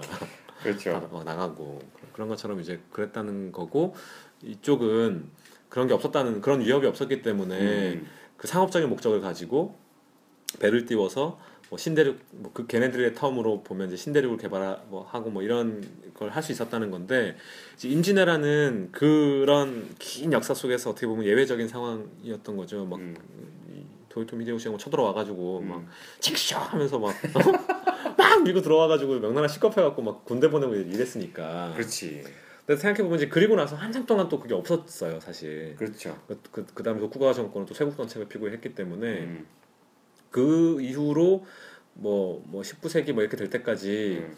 막 이렇게 그 해양 세력으로부터의 위협이 있었냐 음. 2, 3세기 2, 300년 동안 뭐 꼭 그렇다고 얘기하기는 어렵, 어렵죠. 근데 그 이후에 또 세게 왔죠. 음. 이제 그런 그렇죠. 그런 것인데 그러니까 이게 사실은 해양 세력이 임진왜란 이후에 계속 뭔가 부상해가지고 막 이렇게 대륙 세력을 위협했냐 뭐 그렇게 얘기하기는 조금 이제 어려운데 그렇죠. 어쨌든 임진왜란이라는 그 전쟁 자체가 굉장히 특이하고 음. 임팩트 있고 한반도의 어떤 그 여기서 이야기하는 대로 지정학적인 위상을 결- 좀 다르게 어, 할, 했다는 그 주장에 대해서는 음. 공감이 좀 되는 것 같아요. 뭐 순망치 아니니 뭐니 해가지고 그렇죠. 그러니까 이 일부의 내용을 아주 간략하게 정리하자면 임진왜란이 빵 터짐으로써 촉발된 이 동아시아의 세력 균형의 변화가 그 이후 100년, 200년 정도에 걸쳐서 동아시아 각국에 어떤 결과를 초래했는지가 이 일부의 전반적인 내용이라고 할 수가 있겠죠. 어, 뭐 한 차근차근 좀 훑어보자면 일본의 전국 시대가 도요토미 히데요시에 의해서 이제 끝나죠. 이렇게 전국을 통일한 일본은 드디어 대륙으로 진출하겠다는 꿈을 꾸죠. 역사적으로 이게 세 번째라고 하는데 뭐 어쨌거나 임진왜란이라는 이제 계기를 통해서 이 빵 터지는데 어쨌거나 일본에서 엄청난 경험을 쌓은 수십만 명의 군대가 단숨에 한반도로 밀려든 어마어마한 사건이 터진 겁니다. 선조는 뭐 어디 뭐 몽진을 가니 어쩌니 해서 뭐 북으로 피난을 가고 광해군이 뭐 분조 활동을 하고 뭐 난리 쳤잖아요. 그게 뭐 우리가 한명기의 병자호란에서 살짝 봤던 내용이고 또 지금 뭐 진기록인가요? 거기도 나오죠 이런 얘기들이 제가 그 드라마 보진 않았습니다만은 아 참 김시덕 박사가 네. 그 요새 또 임진왜란 관련해서 연재를 하더라고요. 아 그렇습니까? 그것도 어디 뭐 조선자 들어가는 음, 뭐 월간인지 뭐 주간인지 음, 첫. 뭐 첫 장이 뭐 선조와 도요토미 히데요시 인물을 이렇게 비교해가면서 어, 이렇게 뭐 하는데 그렇게 재미는. 근데 어쨌든 뭐 근데 어쨌거나 그렇게 임진 전문가니까 한번 찾아볼 만 한 것 같아요. 임진왜란이 근데 단순히 조선과 일본의 전쟁만은 아니었죠. 어, 갑자기 여기서 이제 명나라가 어이구 애들이 좀 장난 아니구나. 그래서 원군을 파병을 하고 평양성 전투를 시작으로 해서 전세가 뒤집어지기 시작하죠. 동아시아 무슨 1차 전쟁 뭐 이런 식으로 부르지 않나요? 뭐 이삼성 교수. 예전에 어떤 분이 이제 이거 임진왜란이 단순히 양국 간의 문제가 아니고 동아시아 전체가 다 얽힌 문제였기 때문에 이런 식의 영어 이름을 제안하신 적이 있죠. Great East Asian War라는 영어 번역을 제안했다가 번역해보니 대동아전. 그러니까 그래서 아, 안 되겠네 그래서 어, 다시 철회했다는 그런 일화가 있기는 합니다. 어, 어쨌거나 그래서 명나라도 대규모 군대를 조선에 파병을 하게 되죠. 근데 이 중간 과정과 결과는 여러분들도 익히 잘 아시는 바와 같습니다. 도요토미 히데요시가 급사하면서 일본 전국 시대가 바뀌기 시작하죠. 일본 막부 체제가 또 흔들리고 도쿠가와 정권이 이제 세워지게 되고요. 중국 같은 경우에는 명청 교체기에 들어가죠. 조선 같은 경우에도 뭐 우리가 병자호란에서 봤던 것처럼 이런 똥벌차기를 한 100년쯤 반복하다가 우리가 아는 결과가 나오게 된 거죠. 그, 저- 그 방금 말씀하신 명청 교체는 음, 좀이 책에서도 비중 있게 다루는 것 같은 것이 네. 임진왜란이 이제 누라치를 키웠다는 식으로까지 네. 이제 얘기를 뭐 하고 있는 것 같아요. 그러니까 그 이전 시기에는 명나라와 조선이 지금의 만주 지역에 거주하고 있던 여진족들을 적당히 견제하고 분열시킴으로써 잘 통치를 하고 있었는데 임진왜란 때문에 이 만주 지역에 힘이 공백이 발생했고 이 공백을 틈타고 누르하치가 성장했다는 것이고 그것이 곧 결국 명나라의 숨통을 죄어오는 결과가 됐다는 거죠. 어, 이거는 이제 우리가 병자호란에서 읽었던 것과 같은 내용이 쭉 이어진다고 볼 수 있고, 어, 이렇게 해서 명청이 교체가 됐을 때, 이제 반청 복명 운동을 벌이던 일군의 세력들이 간 데가 또 특이하게 이 사람들이 대만으로 튀어가죠. 그러니까 대만의 기존에 있던 네덜란드 세력을 몰아내고 정성공이라고 하는 사람이 대만에 자리를 잡게 되죠. 이때부터가 우리가 흔히 알고 있는 대만의 일반적 역사의 시작인데 이런 것들이 동아시아 전체에 도미노처럼 타타타타타타 영향을 주게 되고 이 명청 교체는 또 김호동식으로 말을 하면 소중국에서 대중국으로의 변화이기도 하죠. 조선 같은 경우에는 광해군의 중립 외교가 다시 인조의 이 삽질 똥골 외교로 바뀌는 이런 결과도 있었고요. 두 차례 호란을 겪기도 했고 뭐 이거는 우리가 책에서 봤던 내용이고요. 이 저기 김시덕 일, 책 일부에서 했던 제가 읽었던 내용 중에 조금 재밌었던 거는 네. 그 소중국 대중국 뭐 이런 이제 언급 과 관련해 가지고 뭐 네. 정확하게 그 얘기인지는 잘 모르겠는데 네. 어쨌든 기존 중국 기존의 중화주의 관점이라는 게 있는 거잖아요. 네네. 민족이 중국 대륙을 지배한 적이 있었지만 음. 청도 그랬고 원도 그랬고 다 그냥 중국화됐다는 그 이야기. 그죠 한족화됐다, 뭐 한화됐다 음. 이 하죠. 그 얘기를 이제 김호동 교수가 비판을 하는 했던 것 같고 자기 그렇죠? 책에서 이제 그게 또 조금 이렇게 멀리서 보면 그런 그런 학설 자체를 음. 신청사 라고 한대요. New Qing 뭐 History라고 한다는데 음. 그러니까 청나라만 아마 해당하는 이야기인 것 같아요. 중화주의를 비판하는 관점이 예, 예, 신청사. 그게 이제 어떻게? 보면은 여기 써 있기를 태평 아시아 태평양 세력으로서 중국의 지나친 팽창을 억제하고 음. 유라시아 동부의 여러 국가를 후원하는 미국의 국책 항, 국책 항문과 같은 성격을 띠고 있다. 아 이런 식의 이제 우리가 잘 못 보는 배경 배경 그런 그런 게 좀 있나 봐요. 네. 근데 이분은 김호동 교수의 그 책을 굉장히 좋아하더라고요. 그런 것 같은 거 예. 하면 그 책 꼽으라 그러면 우리가 다 읽은 책이야. 그 추- 추천하는 책이 어, 그 김호동 그 몽골 제국과 세계사인가? 어. 육목민족과 세계사인가? 같은 그책그 그렇죠. 책 있고 음. 메이지유신은 어떻게 가능했는가 박헌 어. 교수가 쓴 책이 있고 청나라 키메라의 제국 그 책은 뭐 저희 하진 않았는데 저희 집에 있는데 뭐 그런 책들 막 추천하시고 몇 권 더 있는데 그건 제가 안 읽은 책이라서 기억이 안 나는데 그래서 하여튼 뭐 그렇, 그런 그렇더라고요 아까 제가 말씀드리는 그 책들은 요 뒤에 음. 아까 얘기했던 그 추천 도서 목록에도 다 들어가 있어요 중국의 서진이라는 책 저 되게 보고 싶었는데 네. 가방 두께만한 책이거든요 이거 한번 보고 싶다는 생각도 들고. 자 어쨌든 이렇게 해서 촉발된 어, 동아시아의 세력 변화는 동아시아의 이제 뭐 조선인과 일본인, 뭐 중국인들이 막 동아시아 막 왔다 갔다 하는 엄청난 교류를 촉발했지만 다시 이 혼란이 1, 200년에 걸쳐서 가라앉음으로써 이런 식의 어, 교류도 점점점 흩어져 갔다, 사라져 갔다 라는 식으로 일부가 살짝 정리가 되고 있죠. 어, 그 다음 한 2부를 좀 한번 훑어볼까요? 2부의 주인공은 이제 문순득이죠 문순득 우리 순득 씨가 뭐 주인공이에요 거의. 어, 여기는 뭐 거의 그 정약전이 쓴 표해 시말 네. 이라는 씨말. 책에 뭐 등장하는 인물이라고 하는데 음, 재밌더라고요 저는 뭐 이 책에서 처음 봤는데 네. 최근에 되게 그 뭐막이 이 사람에 대한 다큐멘터리가 만들어져서 방송되고 막 그랬다고 어. 그랬나 봐요. 어. 저도 궁금하더라고요. 막 한국이 무슨 문순득 개발을 넣었다고 막 하는데 뭐저 처음 들어본 이름이에요. 제 친구도 순 순득이? 순득이? 하여튼 그 이 양반이 이제 그 전라도 특산인 홍어 홍어를 이제 거래하려고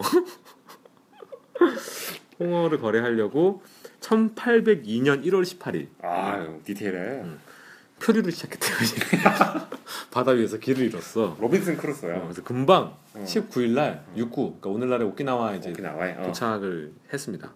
그래서 근데 이제 유구는 당시에 이제 무역 국가 무역으로 먹고 사는 국가였기 때문에 그렇죠. 미생에 나오는 상사 같은 거죠. 이제 을이지 을. 오키나와 상사. 그러니까 을이 을, 을에게 발달된 게 뭐냐면 의전, 갑을 모시는 자세 이런 게 발달돼 있거든요. 중요하지. 어, 그러니까 상인 그 조선의 상인이 이제 와가지고 뭐 음. 이렇게 하니까 막 아, 엄청 잘해준 거야. 음. 그래가지고 막 배 태워가지고 어. 보내줬어요. 배를 청나라 사람들이 왔을 때뭐 음. 낑겨가지고 이렇게 돌려보낸다 뭐 이렇게 해서 했는데 그 우리 그 옛날에 저기 지- 지난 지난 시간에 그 갔다 이- 아 장건. 장건처럼 장건처럼. 또또또 표류. 또 포세이돈의 노를 노하셨는지 뭐 오디세우스나 음. 로빈슨 크루소나 이 정도야. 그러니까 뭐 용왕님이 노하셔가지고 음. 아, 또 바다 얘기하니까 또 딴 얘기하고 싶은데 일단 그래서 필리핀 루손이라는 지역에 와 멀리도 또 갔다 간, 진짜. 가는 모양이에요. 그래서 음. 거기서 꽤 오래 한 1802년 11월부터 한 8월 정도까지 음. 그 다음에 8월 정도까지 이제 머물렀다고 하, 고 그러면서 이제 에스파냐 식민지였던 필리핀의 문물을 뭐 관찰했다. 어. 이게 조선인의 첫 필리핀 방문이라는 중대한 뭐 의미가 있다. 이런 또 세계사적인 의미를 부여하셨습니다 이분이. 방문이라고 하면 되게 능동적인 것처럼 그러니까. 느껴지는데 어. 그냥 떠벌려 간 거잖아 그냥. 그래서 막 아, 거기 뭐 다 다른 국가들 보니까 이렇게 막 상업도 번성하고 어. 이막 농사만 짓고 살고 막 사대부 막 이런 어, 어. 막 이런 애좀 다르구나. 음. 라는 생각을 무슨 듯이 했다는 거예요. 음. 뭐그 얘기가 모르겠어요. 제가 표의 시마리아 책을 안 읽어서 모르겠는데 음. 정약전을 비롯한 그 시기에 그 지식인들이 가졌던 관심하고도 어떻게 보면 좀 일맥상통하는 그렇죠. 그런 얘기죠. 그 얘기를 재밌게 들었을 것 같아요. 어. 음, 막 그래 하면서 어? 사실은 뭐 그렇게까지 막저 나라를 막 상업이 융성해서 막 이렇게 얘기 안 했을 수도 있는데 아, 뭐 이제 그렇게 썼겠죠. 아. 그래서 1803년 8월에 어. 마카오에 도착해가지고 어. 빠쭉 한번 땡기시고 1804년 5월에 북경에 도착하고 음. 12월에 조선으로 출발해서 이제 그 다음에 1805년 1월에 도착했다고 하는데 여기 오타가 나 있습니다. 뭡니까? 135페이지에 1804 4년 뭐 8월이라고 써 있었던 것 같아. 음. 그 시기가 막 돌아 막 거꾸로 시계가 돌아가야 되는 사수 아주 사소한 그런 거였는데 어쨌든 이런 사람이 있었다는 거예요. 음. 또 이분이 막 그 인터뷰에서도 이, 이 문순득의 에피소드를 얘기를 굉장히 많이 하더라고요. 되게 중요하게 생각하는 사람이야 이 사람이. 네. 2부의 주인공이야. 음. 뭐 그러면서 이제 하는 얘기가 뭐 아까 그 첫 필리핀 방문 막 이런 얘기도 이제 하는 것처럼 이분이 했던 얘기 중에 제가 뭐 정확하게 기억하는 건지 모르겠습니다만은 현대 한국인들이 미- 이민도 많이 가고 그렇지. 막 여행은 더 많이 가고 음. 출장은 더 많이 가고 이 정말 그 전 세계를 누비고 있잖아요. 음. 음. 또 출장 가지 않, 출장 가시지 않습니까? 곧. 네 그렇습니다. 그러니까 이제 한국인들이 롤 모델이 없다는 거야. 음. 지난 조상들한테서 어. 그 문순들이 이제 롤 모델 어떻게 표류를 그래서 되는 거야? 그런 막 한, 이렇게 한국인들이 막 해외에 막 나, 나갔다고 이런 것들을 우리가 모르고 있기 때문에 음. 막 그런 국수주의 막 이런 것들이 막 생기고 막 이렇다는 거예요. 어, 어. 무- 약간 이해가 안 가. 무슨 말인지 모르- 모르겠어요. 그 문선득을 우리가 막 이렇게 막 문선도 동상을 막 어? 어. 전국에 막 세워 예를 어. 들어 응? 100개 세워 막 세워 가지고 와, 문- 문순득 문순득 하면서 막 그 사람이 위- 우리나라의 위인이 됐어요. 막 김구 선생처럼 어. 어, 안중근 막 이런 것처럼 어. 문순득하면 다 알아 막. 어. 그럼 그 사람이 이제 제가 이제 출장을 많이 다니는 뭐 실제로 제가 출장을 많이 못 다니고 있습니다만은 많이 다니는 종류의 회사에 다니고 있잖아요. 어. 예를 들어 뭐 무역인들의 어. 우상이야 막 무슨 무슨 득이 어? 해상왕 장보고처럼 막 어? 표류왕, 표류왕 문순득 막 필리핀에 막 처음 가보고 막 조선인 중에 막 씨발 막 마카오 가고 막 이게 이게 약간 이분이 이제 그 초장에 어. 그런 얘기를 하고 하시거든요. 막 요새 이렇게 무슨 역사가 반복된다는 얘기를 어. 하는데 그, 그 아니다 그런 거. 어. 그렇게 얘기하는 거는 종교의 영역이다. 학문 영역이 아니고. 문순득에 대한 그 좀 약간 이렇게 깔때기가 어. 조금 이렇게 잘못 꽂혔다는 얘가 좀 과했죠. 조금 약간 과했다. 조금 음, 그러니까 문순득이라는 사람이 있었고 어. 아, 이 사람이 그 표류 해, 해가지고 그런 경험을 해- 했어 묻자다 보니 어. 그리고 그 이야기를 당시에 그 시대를 앞서 나가는 지식인이었던 정약전에 의해서 음. 뭐 그런 기록에 남았, 남았고 뭐 의미 있는 거죠 재밌는 에피소드죠 음. 뭐 한국인 이야기 뭐 이런 책에 이제 나올 것 같은 그런 에피소드인데 그 뭐 현대 한국인들의 뭐 이렇게 표상과 롤 모델까지 어? 얘기하기에는 오히려 어. 슬픈 아시아에서 읽었던 어. 그 해방 직후에 막 출장 다녔던 그 아저씨들. 응. 그 아저씨가 뭐 그 아저씨들 얘기를 하면 또 모르겠는데 뭐 이거 아주 1800년 초 얘기니까 하여튼 2부에 굉장히 많은 비중 차지하는 내용이 그 이제 이 내용인데 이 홍어 팔던 문순득 씨 전라도 아저씨 얘기인데 아, 어, 뒤풀이는 홍탁으로 좀 아, 했으면 그, 좋겠네요. 그, 그렇네요. 갑자기 땡기네 좀. 아, 진짜 땡긴다. 어. 그 코에서 막 그 저기 암모니아 냄새가 막 그렇죠. 나는 것 같고 아 저는 문순득에 관련해서 하나만 더 하고 싶은 얘기가 있는데 이렇게 문순득이 천신만고 끝에 이제 한국 조선으로 돌아오잖아요. 때마침 그때 음. 또 필리핀 루손 사람들이 음. 제주도에 표착을 했는데 막가위 막가위. 어 막가 막가왜 막가왜 이 말. 말고는 뭐 하는 말 없다는 거야. 아무도 조선 사람들이 무슨 말인지 모르니까 돌려 보내고 싶어도 보낼 수가 없는데 이때 마침 루손에 포착했다가 돌아온 문순득을 발견하고 둘이 서로 말이 통해가지고 돌려 보냈다는 거 아니에요. 그런데 문순득이 루손에 머물렀던 기간이 길지 않아. 몇 달밖에 안 돼요. 근데 그 짧은 시간 내에 그 말을 다 배웠다는 거 아니에요. 어, 문순득이 굉장히 이 언어 감각은 있었던 것 같아요. 그죠? 근데 우리도 이 어학연수 한 8개월 가면은 아 그런가? 대충 썼으면 되죠. 아니 그리고 이 표해 시말 책을 보면 이 루손어하고 조선어를 막 서로 뭐 대조해 놓은 표도 있다 그러잖아요. 어 그거라고 하면 아, 이 양반 굉장히 말을 빨리 배우는 그랬나. 보네. 어, 야, 이 언어 감각 있으셨는 모양이네. 그 이분은 무역의 어떤 신 이게 아니라 어학연수의 신이나 그렇네. 어학원에서. 이렇게 모시는 게 좋지 않겠나. 그 여기 이쿤 어학원 그 이쿤 선생님 돌아가셨잖아요. 아 그래요? 어, 뭐 돌아가신 오. 지꽤 됐어요. 그냥 뭐 병원으로 돌아가신 것 같은데 몰랐네. 여기 여기 강남역에 가면은 동상이 서 있어요. 진짜? 네, 지금 없었는지 모르겠는데 이렇게 자유의 여신상 모양으로 해가지고 그분이 굉장히 유쾌한 뭐 저는 그 수, 수업 들어본 적은 없는데 음, 음, 음. 굉장히 유쾌하게 이 사셨던 분으로 알고 있어요. 어, 네. 막 그런 이제 재치 있는 어? 그런 식으로 해야겠네. 문순대 홍- 한 손에 홍어, 제 뒤춤에 막걸리 딱 차고 한 손에 그, 그 사전 같은 걸 이렇게 딱 들고 이제 어학연수 회사 하나 차릴까요? 괜찮은데? 문순득닷컴 이렇게 해가지고 어? 우리 저기 김시덕 이 박사님 모시고 강연도 좀 하고 어, 이게. 마카오에 마카오 그 마카오가 이제 마카오잖아요. 아, 그렇죠, 그렇죠. 자, 하여튼 뭐 어, 그랬고요. 음. 어, 2부에서 또 좀 비중을 들여서 어, 얘기하고 있는 키워드를 하나 뽑자면 역시 열국지라는 말이 아니겠는가. 음.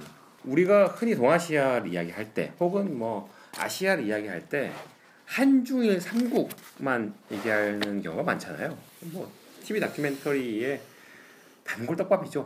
어, 한중일 삼국지 이런 말 얼마나 많습니까? 뭐. 근데 그게 그 연의 삼국지가 인기가 많아서 그렇다고 여기다 써 있잖아요. 근데 그런가요 정말? 제가 보기에도 그런 것 같아요. 그래요? 위초고해서 우리가 초구로 자꾸 생각한다고? 거기까지 아닌 것 같고 그냥 세 개니까 대충 맞으니까 삼국지라는 표현 많이 쓰는데 가까이 한중일이 그냥 있으니까 그런 거 아니에요? 그럴 수도 있고 삼국지가 인기가 많아서 계속 세 개에다가 끼워 맞추려고 하는 한다는 게 조금 아 그러니까 삼국지가 인기 있다기보다는 한중일 삼국으로만 우리가 시야가 한정되어 있는데 음. 이세개 국가를 가지고 뭔가 맞추려고 하니까 삼국지가 제일 낫죠. 삼국 유사는 좀 이상하잖아. 음, 삼국 사기 또 이상하고 좀. 음, 삼국지는 뭐 동아시아의 가장 재미있는 소설 중에 하나니까. 음. 어쨌거나 이게 한중일 삼국으로만 한정되어 있던 동아시아라는 지형에 음. 갑자기 러시아라는 국가가 딱 등장하면서 이제 이 동아시아의 세력 균형이라는 게 굉장히 복잡해진다는 거 아니겠습니까?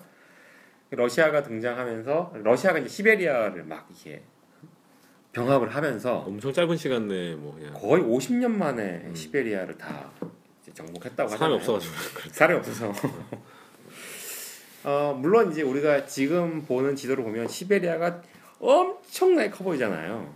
근데 그 정도로 크지는 않고 음, 한 중국 대륙 정도의 크기였던 것 같아요. 지금 음. 대충 크기로 보면 왜냐하면 지금 우리가 보는 세계 세계 전도라는 건 이게 아마 메르카토르 도법을 이용할 텐데 이건 이제 우리가 구로 돼 있잖아요. 지구는 근데 이거를 이제 평면을 쫙 피는데 음, 그러다 보니까 적도에서 멀어질수록 남북으로 멀어질수록 이렇게 점점 더 이렇게 뭐라 그래 실제보다 더 기- 크게 그려진다는 거야. 음. 실제보다 더. 음. 그래서 시베리아가 실제보다 훨씬 더 크게 보인다는 건데 어. 물론 실제로 큰 땅이기도 하지만 음, 지금 지도에서 보고 있는 것처럼 어마어마하게 크진 않다. 음, 그래서 한 50년 만에 이제 딱 와서 블라디보스토크까지 이제 도착을. 아, 블라디보스토크는 그 이유인가?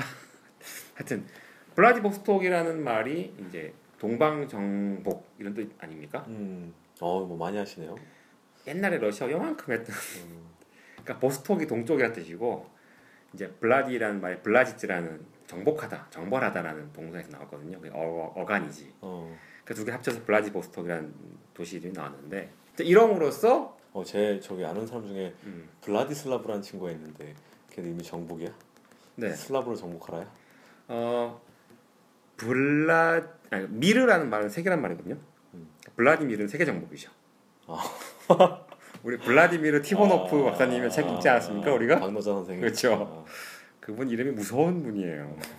아, 블라디슬라브는 정말 그런 것 같습니다. 어. 저도 뭐 그냥 한번 던져보는 말이지만 어쨌거나 물어봐야겠네요 한번. 어, 그래 봅시다. 한번 그래 보고요. 러시아가 시베리아를 모두 병합한다는 것은 이제 중국과 조선과 일본이 면하고 있는 동아시아에도 잔잔한 파문이 있다는 뜻이죠. 당장 일본 같은 경우에는 저기 홋카이도를 정도에서 음. 러시아와 딱 면하는 상황에 음. 이제 직면하게 되죠. 북쪽으로는 러시아가 있다면 남쪽으로는 일본은 또 네덜란드 세력과 음. 만나게 되죠. 네덜란드 세력은 이미 그 당시에 농- 동남아 지역에 거대한 무역권을 구축한 상태였고 이것이 일본까지 확장되게 되죠. 일본 같은 경우에는 네덜란드로 하여금 기독교 포교를 하지 않는다는 것을 확답받는 조건으로 음. 일부 항을 개항해 주게 되죠. 그 네덜란드를 통해서 다양한 서양 문물을 들어오게 되고 물론 그 이전에도 포르투갈을 통해서 조총 같은 게 들어오게 했었죠.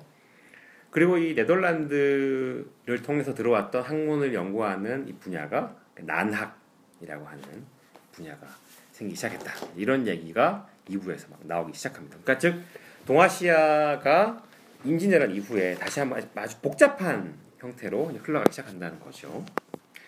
어, 3부는 동아시아 근현대사죠. 책 제목에 있는 해양과 대륙이라는 키워드로 동아시아 근현대를 설명하자면 제국주의와 바다의 시대였죠. 제국주의가 바다에 띄웠던 전함은 움직이는 국가다. 뭐 이런 별칭을 들을 정도로 아, 오늘 뭐 멋있는 말씀 많이 하시 많이 하시네요. 뭐 제가 지어낸 말은 아니고 들- 들은 얘기입니다. 움직이는 국가였죠. 무슨 뭐 우리 이 시기의 책 같은 거 읽으면 뭐, 뭐 포함주의, 음. 거함주의 이런 말 쓰잖아요. 그러니까 이런 거대한 함선들과 거대한 대포들 이런 걸 앞세워서 어, 정복과 정치가 이루어지는 한포. 외교 이런 말 있었던 것 같습니다. 그렇죠 그런 말도 쓰죠. 뭐 대포 빵빵 쏘면서 이제 그치 문 열라고. 어? 그런 거 뭐 많죠. 뭐 우리가 당장 조선이 그런 식으로 개항을 당했고 음, 음, 음. 그에 앞서서 일본이 또 그런 식으로 개항을 당했죠. 이 부분에서 이제 많이 그 참조가 됐다고 생각되는 책이 음. 이제 메이지 유신은 어떻게 가능했는가 네. 뭐이 책 이고 뭐 일본의 아이러니라는 소제목을 달고 네. 그 이야기가 짧게 뭐 소개가 되어 있긴 한데 그쵸. 사스마번, 조슈번 음, 음, 그 맞불을 뒤집었던 그 저 구석탱이에 있는 애들 걔네들이 이제 그 뭐라고 해야 돼 보니까 뭐 1863년, 64년 영국이랑 뭐 하여튼 서양 애들이랑 붙어가지고 막 엄청 까쳤다는 거 아니야. 그 이제 우리 메이지 유신 어떻게 가능했는가 책 보면은 일본의 음. 그 서구 열강에 대한 두려움이 음. 엄청났다는 거 아니에요. 음. 막 나라 망한다고 막 그 조선에서 잠잠할 때도 어? 잠잠할 때 여기서는 막 대비를 이렇게 해야 되네 저렇게 해야 되네 뭐 이렇게 이런 식으로 해서 어쨌든 여론 자체가 음. 그 엘리트들 통치 엘리트들 사이에서 이미 있었던 것 같고 어쨌든 간에 초장에 음. 막 싸대기를 엄청 맞았기 때문에 여기서는 뭐 이렇게 표현하고 있어 온건한 개국을 주장하던 막부에 불만을 갖게 되고 그 정 그 정책에 음. 뭐 동, 동의하지 않게 됐다. 음. 그래서 뭐 그런 것도 여러 가지 그 말하자면 막부를 뭐 뒤집으려고 했던 뭐 원인 중에 하나였다. 뭐 이런 얘기 하고 있죠. 어떻게 보면 그렇기 때문에 오히려 이 후- 후에 가서는 음. 그런 제국주의의 그 침탈에서부터 일본은 좀 자유로웠으니까요. 음. 지네가 뭐 그 짓을 해서 그렇지. 근데 조선 같은 경우에는 1866년이니까 뭐 얼마 차이가 안 나요. 그 음. 두 번이 싸대기 맞은 때하고 프랑스 침략을 물리쳤잖아요. 그렇죠. 병인 양력. 그렇죠. 그래서 이제 조선이 세국 정책을 더뭐 강하게 되고 뭐 그 이후에 일들은 우리가 잘 이제 알고 있는 반대 그런 얘기가 제일 처음에 나와서 조금 흥미로웠던 것 같고 음, 어쨌건 이렇게 해서 결론적으로는 이제 청나라와 러시아가 한반도라는 무대에서는 퇴장을 하게 되고 여기 표현대로 하면 비백인 제국주의 국가가 등장했다라고 음. 얘기할 수 있죠. 그 이후에는 뭐 우리가 익히 알고 있는 바와 같은 이제 이야기들이 흘러가는데요.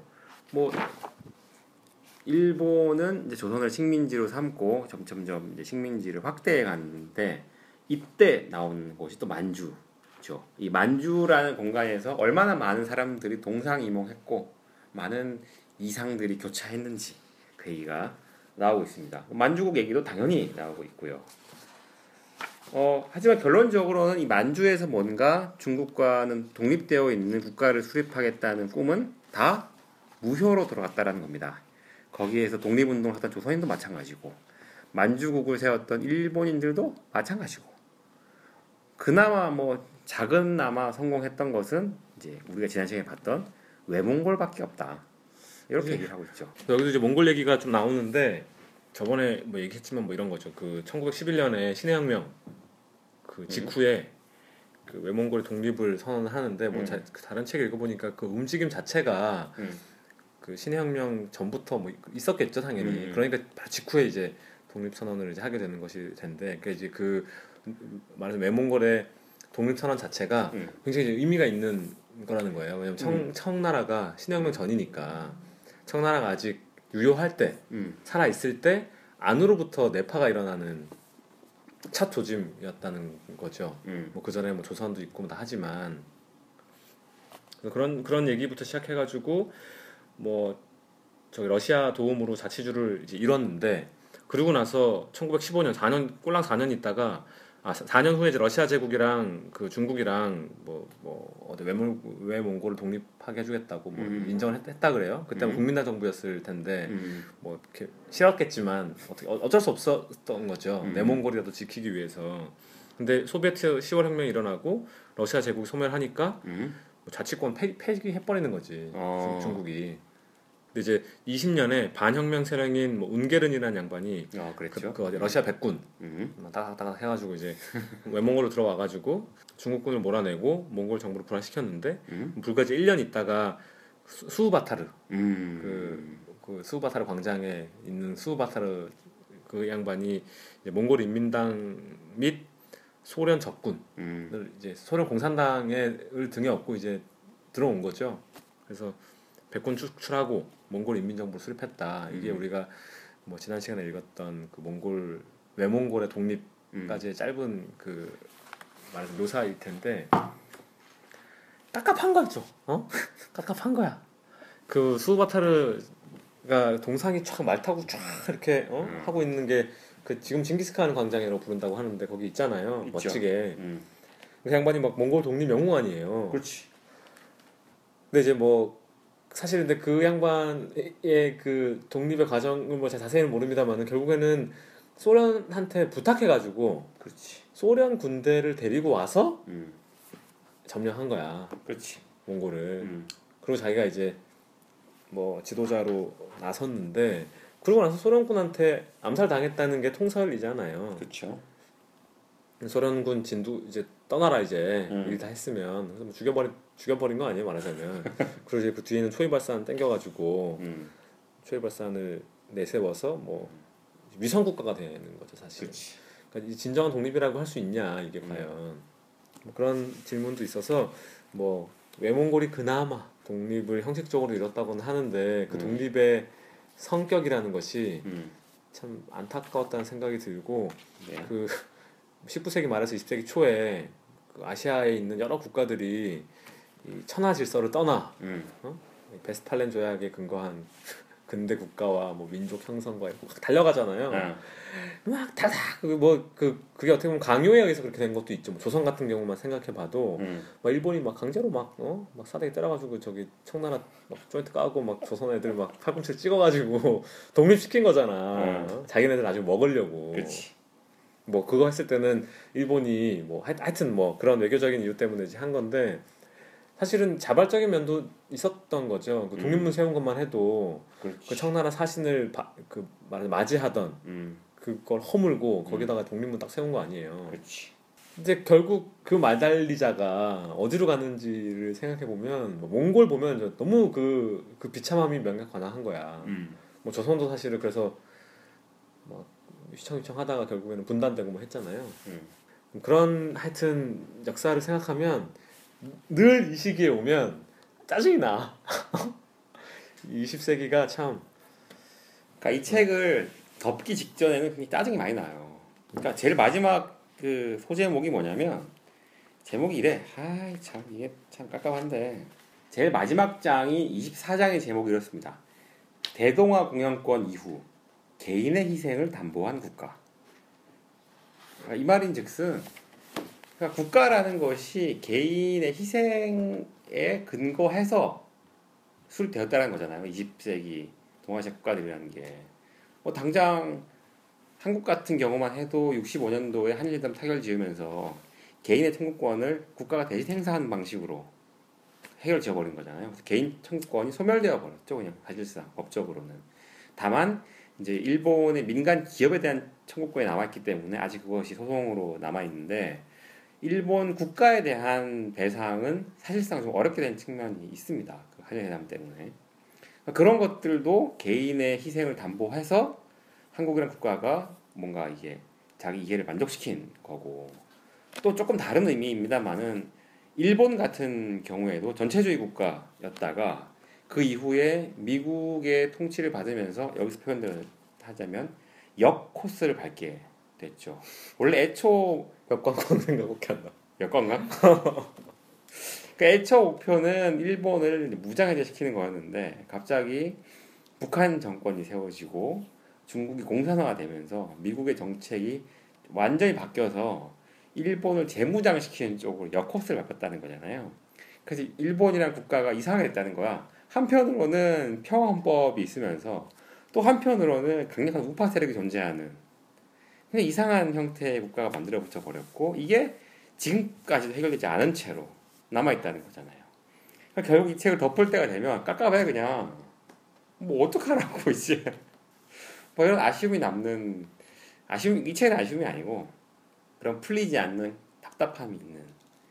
그렇게 해서 이 책이 이제 끝나게 되는데 사실 이 이후에 대해서 이 책은 좀 뭐 뚜렷한 해법을 던지기보다는 좀 어, 마무리는 약간 좀, 아, 좀 뭐랄까 좀 매가리가 없다. 그러니까 뭐 사실 연재물이라서 음. 뭐 어쩔 수 없는 것 같다는 생각이 들고 이런 책을 보면서 이제 우리가 보통 얻어가게 되는 거는 이제 음. 시야의 확장 그치. 이 음. 크죠. 그러니까 요새 뭐 유라시아가 막 유행이잖아요. 뭐 음. 대통령도 막 가고 음. 또 하노이 선배도 뭐 꽂혀가지고 열심히 하시고 그 또 뭐 있어 우리 그러니까 그렇게 하다 보니까 자꾸 책도 음. 뭐 김원홍 책도 읽고 뭐 이런 책도 읽고 자꾸 이제 읽게 되는 것 같아요. 알게 모르게. 음. 제가 뭐 이번에 몽골도 갔다 오고 하니까 그그막 그런 하여튼 것들에 영향 받, 받고 내가 뭐 이런다는 것 자체가 아, 뭐 내가 뭐 하는 것도 없는데 뭐 이런 생각이 들면서도 적절한가 과연 음. 생각이 들면서도 아 생각이 자꾸 그쪽으로 가게 되는 것도 사실인 것 같긴 하- 하거든요. 아 내가 몽골을 언제 가보, 가보, 가보겠어요. 어? 몽골 뭐 얼마나 걸리는지도 몰랐는데 가보고 그런 책들도 있고 아 유목민이 진짜 어, 모든 세계사 열쇠구나.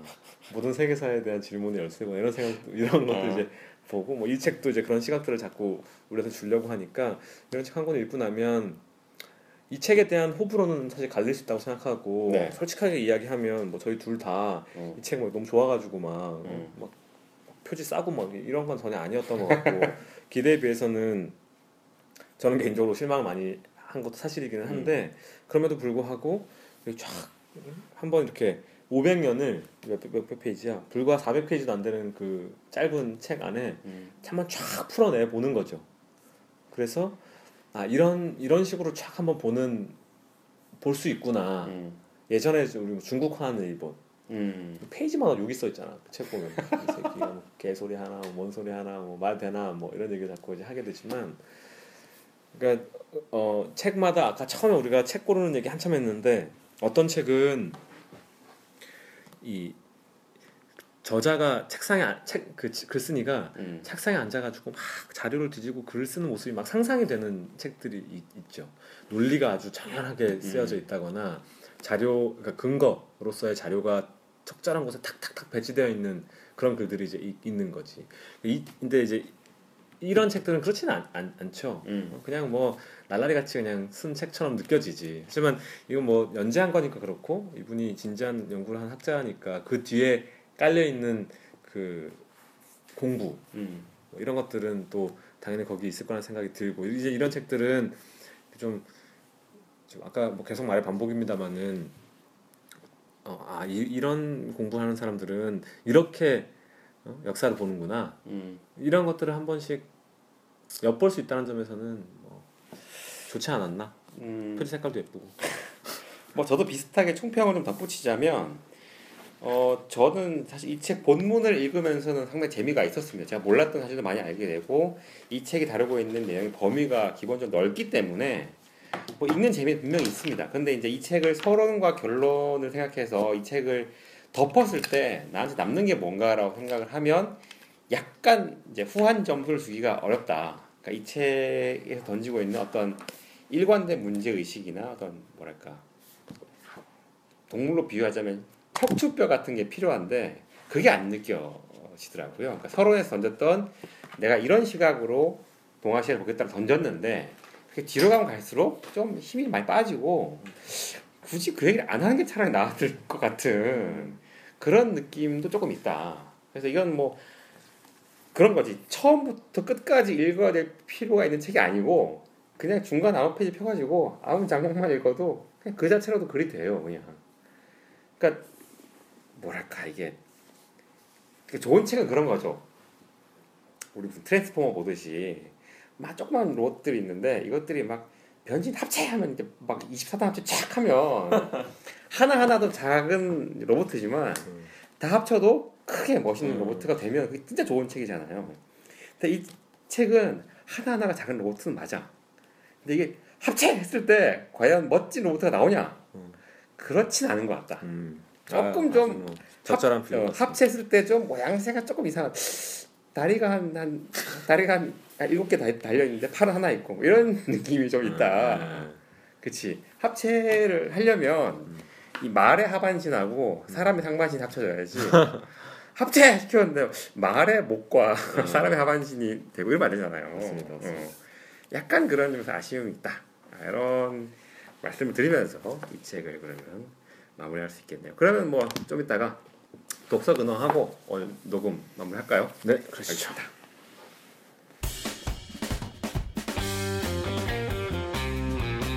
요즘 읽는 책 독서 근황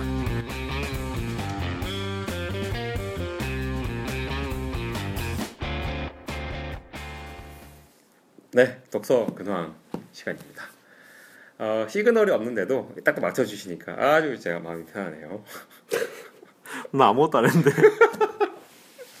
자 요즘 어떤 책 이 책 읽고 계십니까? 네, 저 아직 이 책은 어. 아직 안 읽었고요 네. 제가 갖고 온 책은 유성룡인가 정철인가 아 이또 학계 문제야 누군데? 오학령 아. 박사님 교수님이 쓴 책인데 네. 제목 봐딱 물어보잖아. 유성룡인가 정철인가. 뭐지 읽어볼 생각이고요 네. 제가 스토너를 읽었습니다 아 제가 지난 시간에 아. 존, 존 윌리엄스의 스토너를 뭐 올해 책 운운하시길래 이게 도대체 웃는 어, 하시길래 이게 도대체 뭔가 이게, 이게 무슨 일인가 이 어. 탕수육이 기르는 고양이 음. 영심이 네. 하고 만세 음. 얘들 거의 뭐 조심스럽기로는 제가 얘네들 본 적이 없거든 사진 말고는 음. 집에 두 번인가 세 번인가 갔음에도 불구하고 음. 조심스러운 분인데 음. 추천을 하시길래 제가 읽었는데 한번 보십시오 여러분들도 음. 사실 저도 아니 저는 음. 그 스토너에 대한 이제 어, 짤막한 평을 음. 나중님이 블로그에 올리지 않으셨습니까? 그렇죠 저 그걸 보고 아마 이번 독서 근황에서 그 얘기를 하게 될 수도 있겠다라고 음. 생각을 했거든요. 사실 제가 책을 최근에 거의 읽지 못해서 음. 어, 그 얘기나 좀 해보자 그럼 독서 한번 해보죠. 뭐 짤막하게 그 얘기는 해보죠. 어, 일단 그 나종현님이 본인 그 평에 이 책을 덮고 나서 상당히 좀 뭐랄까 좀 음, 불쾌했다. 존나 짜증 개 짜증 좀 다듬어 졌는데 이렇게 또 강하게 나오시네요. 짜증이 났다. 그렇게 쓴 거를 보고 제가 어떤 생각을 했냐면 그러면 나는 이 책을 읽고 나서 기분이 좋았나? 라고 생각해보니까 저도 기분 좋진 않았어요 사실은 존나 짜증나는 인생이잖아 사실 보면 어 떻게 보면 성공한 인생이고 그 농부의 아들로 태어나서 나쁘지 않은 학업 성적과 재능을 보여서 상당히 성공한 사회적 지위를 획득했잖아요. 그리고 심지어 바람도 한번 잘 폈고 약간 스포일러입니다. 집사람이 문제 삼지도 않았어요. 그걸 그렇게. 그리고 죽을 때도 그냥 뭐 뭐 특별 고통 없이 그냥 뭐 사그라들게 싹 죽었어요. 어떻게 보면 나쁘지 않은 삶이었고 어떻게 보면 완전 실패한 삶이야. 대학 교수로서의 커리어도 별로고 뭐 아내와의 사랑도 영뭐저 가정 생활도 영 별로고 그렇다고 학교에서 뭐 아주 강한 권력을 가지고 있었냐 그것도 아니야. 자기 삶에 만족했냐 그것도 아니야. 그냥 소시민족을 하다 죽은 사람이에요 그냥 그죠? 나도 덮으면서 하, 내 인생도 될수 있겠다 그런 위기감이 좀 엄습하면서 그러니까 이제 그렇지. 저는 이 소설에 대해서 음. 제가 사실은 소설을 읽고는 음. 되게 특이한 경험이에요. 왜냐면 난 어. 소설을 읽으면 음. 재밌다 안 재밌다만 생각이 나지. 내가 재미없었던 소설은 이회수의 괴물. 재미 재미 없었던 아, 책. 그 없었던 되게 걸로. 유명한 책임에도 불구하고 음. 저는 소설책 읽으면 다 다른 다른 책들은 다 대부분 다 재밌었던 것 같고 음. 그, 그 대학교 다닐 때 감수성 풍부하던 시절에 음. 그 그 책 제목 뭐지? 황석영이 쓴 아주 유명한 정원 있잖아요. 무슨 정원이지? 정원사의 뭐 아니야 뭐뭐 정원이야. 모모의 정원이었는데 그죠? 하여튼 그, 그 책은 참 재밌게 제가 읽었었던 기억이 나고 어. 근데 뭐 재밌었다 안 재밌었다 둘 중에 하나야 어. 산미 슈퍼스타즈 마지막 뭐그 팬클럽 뭐 재밌고 아, 최근에 김영하 소설 보면 하, 좋다 아, 좀 아쉽다 아, 이해가 안 돼서 막 블로그 네이버 찾아봐야 되고 뭐 이런 정도 느낌인 거지 내가 이 소설에서 막 이야기하고 싶은 마음이 드는 일은 진짜 드문데 음, 이 책은 막 덮기 전에 음, 이미 이미 어? 머리씨가 씹으러야 돼 이거 지금. 뭔가 어? 카톡으로라도 얘기를 해야 될 것 같은 어. 그런 기분이 들었던 것 같아서 굉장히 그거는 굉장히 흥미로운 경험이었던 것 같고 어. 이, 이게 번역문이긴 한데 문장이 되게 독특하다는 생각을 했어요. 어, 그러니까 일단 이 책장을 그냥 넘기면서 어, 그왜 화장실에서 모- 목욕 샤워 뜨거운 물로 샤워하고 어. 한참 샤워하고 문 닫고 나갔다가 옷다 입고 들어가면 막 죽을 것 같잖아요. 그 습함 때문에. 짜증 나지. 어, 막 다리가 막 갑자기 허벅지에 붙잖아. 이렇게 탁 달라붙잖아. 그러니까 아버지 샤워한 다음에 나똥 싸러 갔을 때 기분. 똥 되게 좋아해. 난 토 얘기했다고 엄청 뭐라 하더만은 입으로 나오는 게 나은 거예요. 어? 하여튼 그, 그 책장을 넘기면서 그 문장들이라는 게 음. 막좀 아씨 이거 어떡하지? 약간 이런 이제 이거 어 이거 어떻게 해야 돼 이거 음. 나, 나가 나가면 더, 되는데 나가면 시원한데 음. 나가면 시원하고 덜 습하고 좋은데 그렇다고 또 이렇게 한번 숨도 들여 마셔 보고 싶고 뭐 이런 느낌인 거예요. 어? 막그 습한 욕조 속에 들어가 가지고 어. 그막 하여튼 그런 기분으로 이제 책을 읽었고 한 저한테는 되게 좀 색다른 독서 경험이었던 것 같기는 한데 제가 마음에 안 들었던 부분은 크게 보면 이 소설이 시작하면서 이 사람의 인생이 실패했다고 규정하고 시작하고 있거든요. 어. 별로 성공적이지 않았다고 그냥 얘기를 하고 시작해요. 나는 그래서 그 처음에 아, 아, 막 봐가지고 저자 얘기하는 줄 알았어. 그 저자에 대한 그 음. 역자평 뭐 이런 건 줄 알았어. 아, 그 적자 이름이 스토너인가 보다. 뭐 하면서 아. 스토너 많이 본 것 같은데 표지에 보니까 이름이 뭐야 이거 이랬었는데 근데 그 삶이 음. 성, 이- 이런 거예요. 플롯 이 소설을 읽는 올바른 방법이라는 게 이런 이런 것 같아. 요 권장 방법이라는 게 이랬던 것 같아. 요 소비자 권장 독서법이라는 게 스토너라는 사람이 인생이 실패했다고 일단 이해를 하는 거예요. 음, 음, 비참한 인생을 산 거야 이 사람은 음. 뭐 하나 제대로 되는 게 없- 없는 음. 인생을 살았는데 그럼에도 불구하고 그 저자가 존 윌리엄스가 생전에 인터뷰하면서 음. 이 사람 영웅이라고 불렀다고 하더라고요. 음. 그거 아마 책 뒤편에 나오는 것 같아요. 음, 근데 그렇게 실패한 인생을 살았지만 이 사람 영웅이라는 거야. 음. 왜냐하면 자기가 자기 그 삶에 대해서 이렇게 탁 끌어안고 그 삶을 끌어안고 갈 줄 알았, 사, 그냥 살았다는 그 자체가 음. 이 사람 위대하게 만든다는 거예요. 음. 그게 뭐 출간 50년이 지나서 유럽 사람들을 매료시켰다잖아. 미국에서 출판된 소설인데 별로 주목 음. 받지 못하고 그냥 덮였다가 유럽 사람들 그리고 탕수육을 감동시킨 거예요. 음. 그 그 그 말하자면 제가 얘기한 그 서사 음. 그그 narrative가 설득시킨 거야. 이 사람 음. 실패했어. 음. 근데 실패했다고 다가 아니고 음. 이 사람 괜찮은 사람이라는 거야. 음. 삶은 실패했지만 음. 그게 어떤 위안을 줄 수 있겠지. 음. 그 statement 자체만 딱 놓고 보면 사회적으로 꼭 성공해야 되는가, 늘 사랑을 쟁취하며 살아야 되는가, 그런 목적 사- 삶이라는 게 꼭 그런 목적을 놓고 달려가야 하는 무슨 경주 같은 거냐. 음. 뭐 그렇지 않다는 거죠. 그냥 한 발 한 발 걸어가는 그 자체가 음. 삶의 목적일 수 있다는 거지. 음. 그한 걸음 한 걸음이 음. 하루하루 그냥 해가 지고 눈 뜨고 하는 것 자체가 그냥 응? 그게 충만한 삶이라는 거예요. 음. 그런 식의 내러티브가 있다고 봐. 어, 뭐 그 예. 스토너가 그 줄- 줄거리 자체도 그런 걸 강조하기 위해서 짜여진 것 같고 음. 이 사람 너무나 그 살면서 이유 없이 피해를 많이 보잖아요. 음. 뭐 이유가 없어. 막 그냥 막 찌르는 것처럼 와가지고 막 팍 찌르는 거 그냥 어? 목도 찌르고 막 어. 근데 그냥 죽지도 않아 그냥 음 하면서 막, 막 찌- 쭈그러 앉아가지고 막 어, 하다가 또 그냥 뭐 벤트 하나 붙이고 또 그냥 터덜 터덜 터덜 너 발로 뻥 차. 음. 그럼 막 절로 굴러가잖아요. 그럼 그 굴러간 그 지점에 또 그냥 가는 거야. 음. 그러다 죽는 거거든요. 음. 그 스토리 자체도 짜증나. 어. 어? 그 스토리 자체도 그냥 열받아. 20세기 초, 19세기 말 어. 망국사 부른 것 같아. 어. 그 짜증나는 거 첫째고 두 번째는 이, 이- 난 스토너가 제일 싫어요. 난 이런 사람 주변에는 가고 싶진 않아. 어. 이런 사람 내 삶에 들어오는 걸 허용하지 않을 거예요 나는. 어. 왜 왜 왜? 왜? 너무 무책임한 거예요. 음. 자기 스스로 인생에 대해서. 이게 성공을 위해서 막 야망을 찾아서 막 주변을 배신하고 막, 어? 막 이런 차원하고 다른 얘기예요. 음. 하루하루를 성실하게 산다는 게 그냥 걷기만 하, 는 거냐는 거지.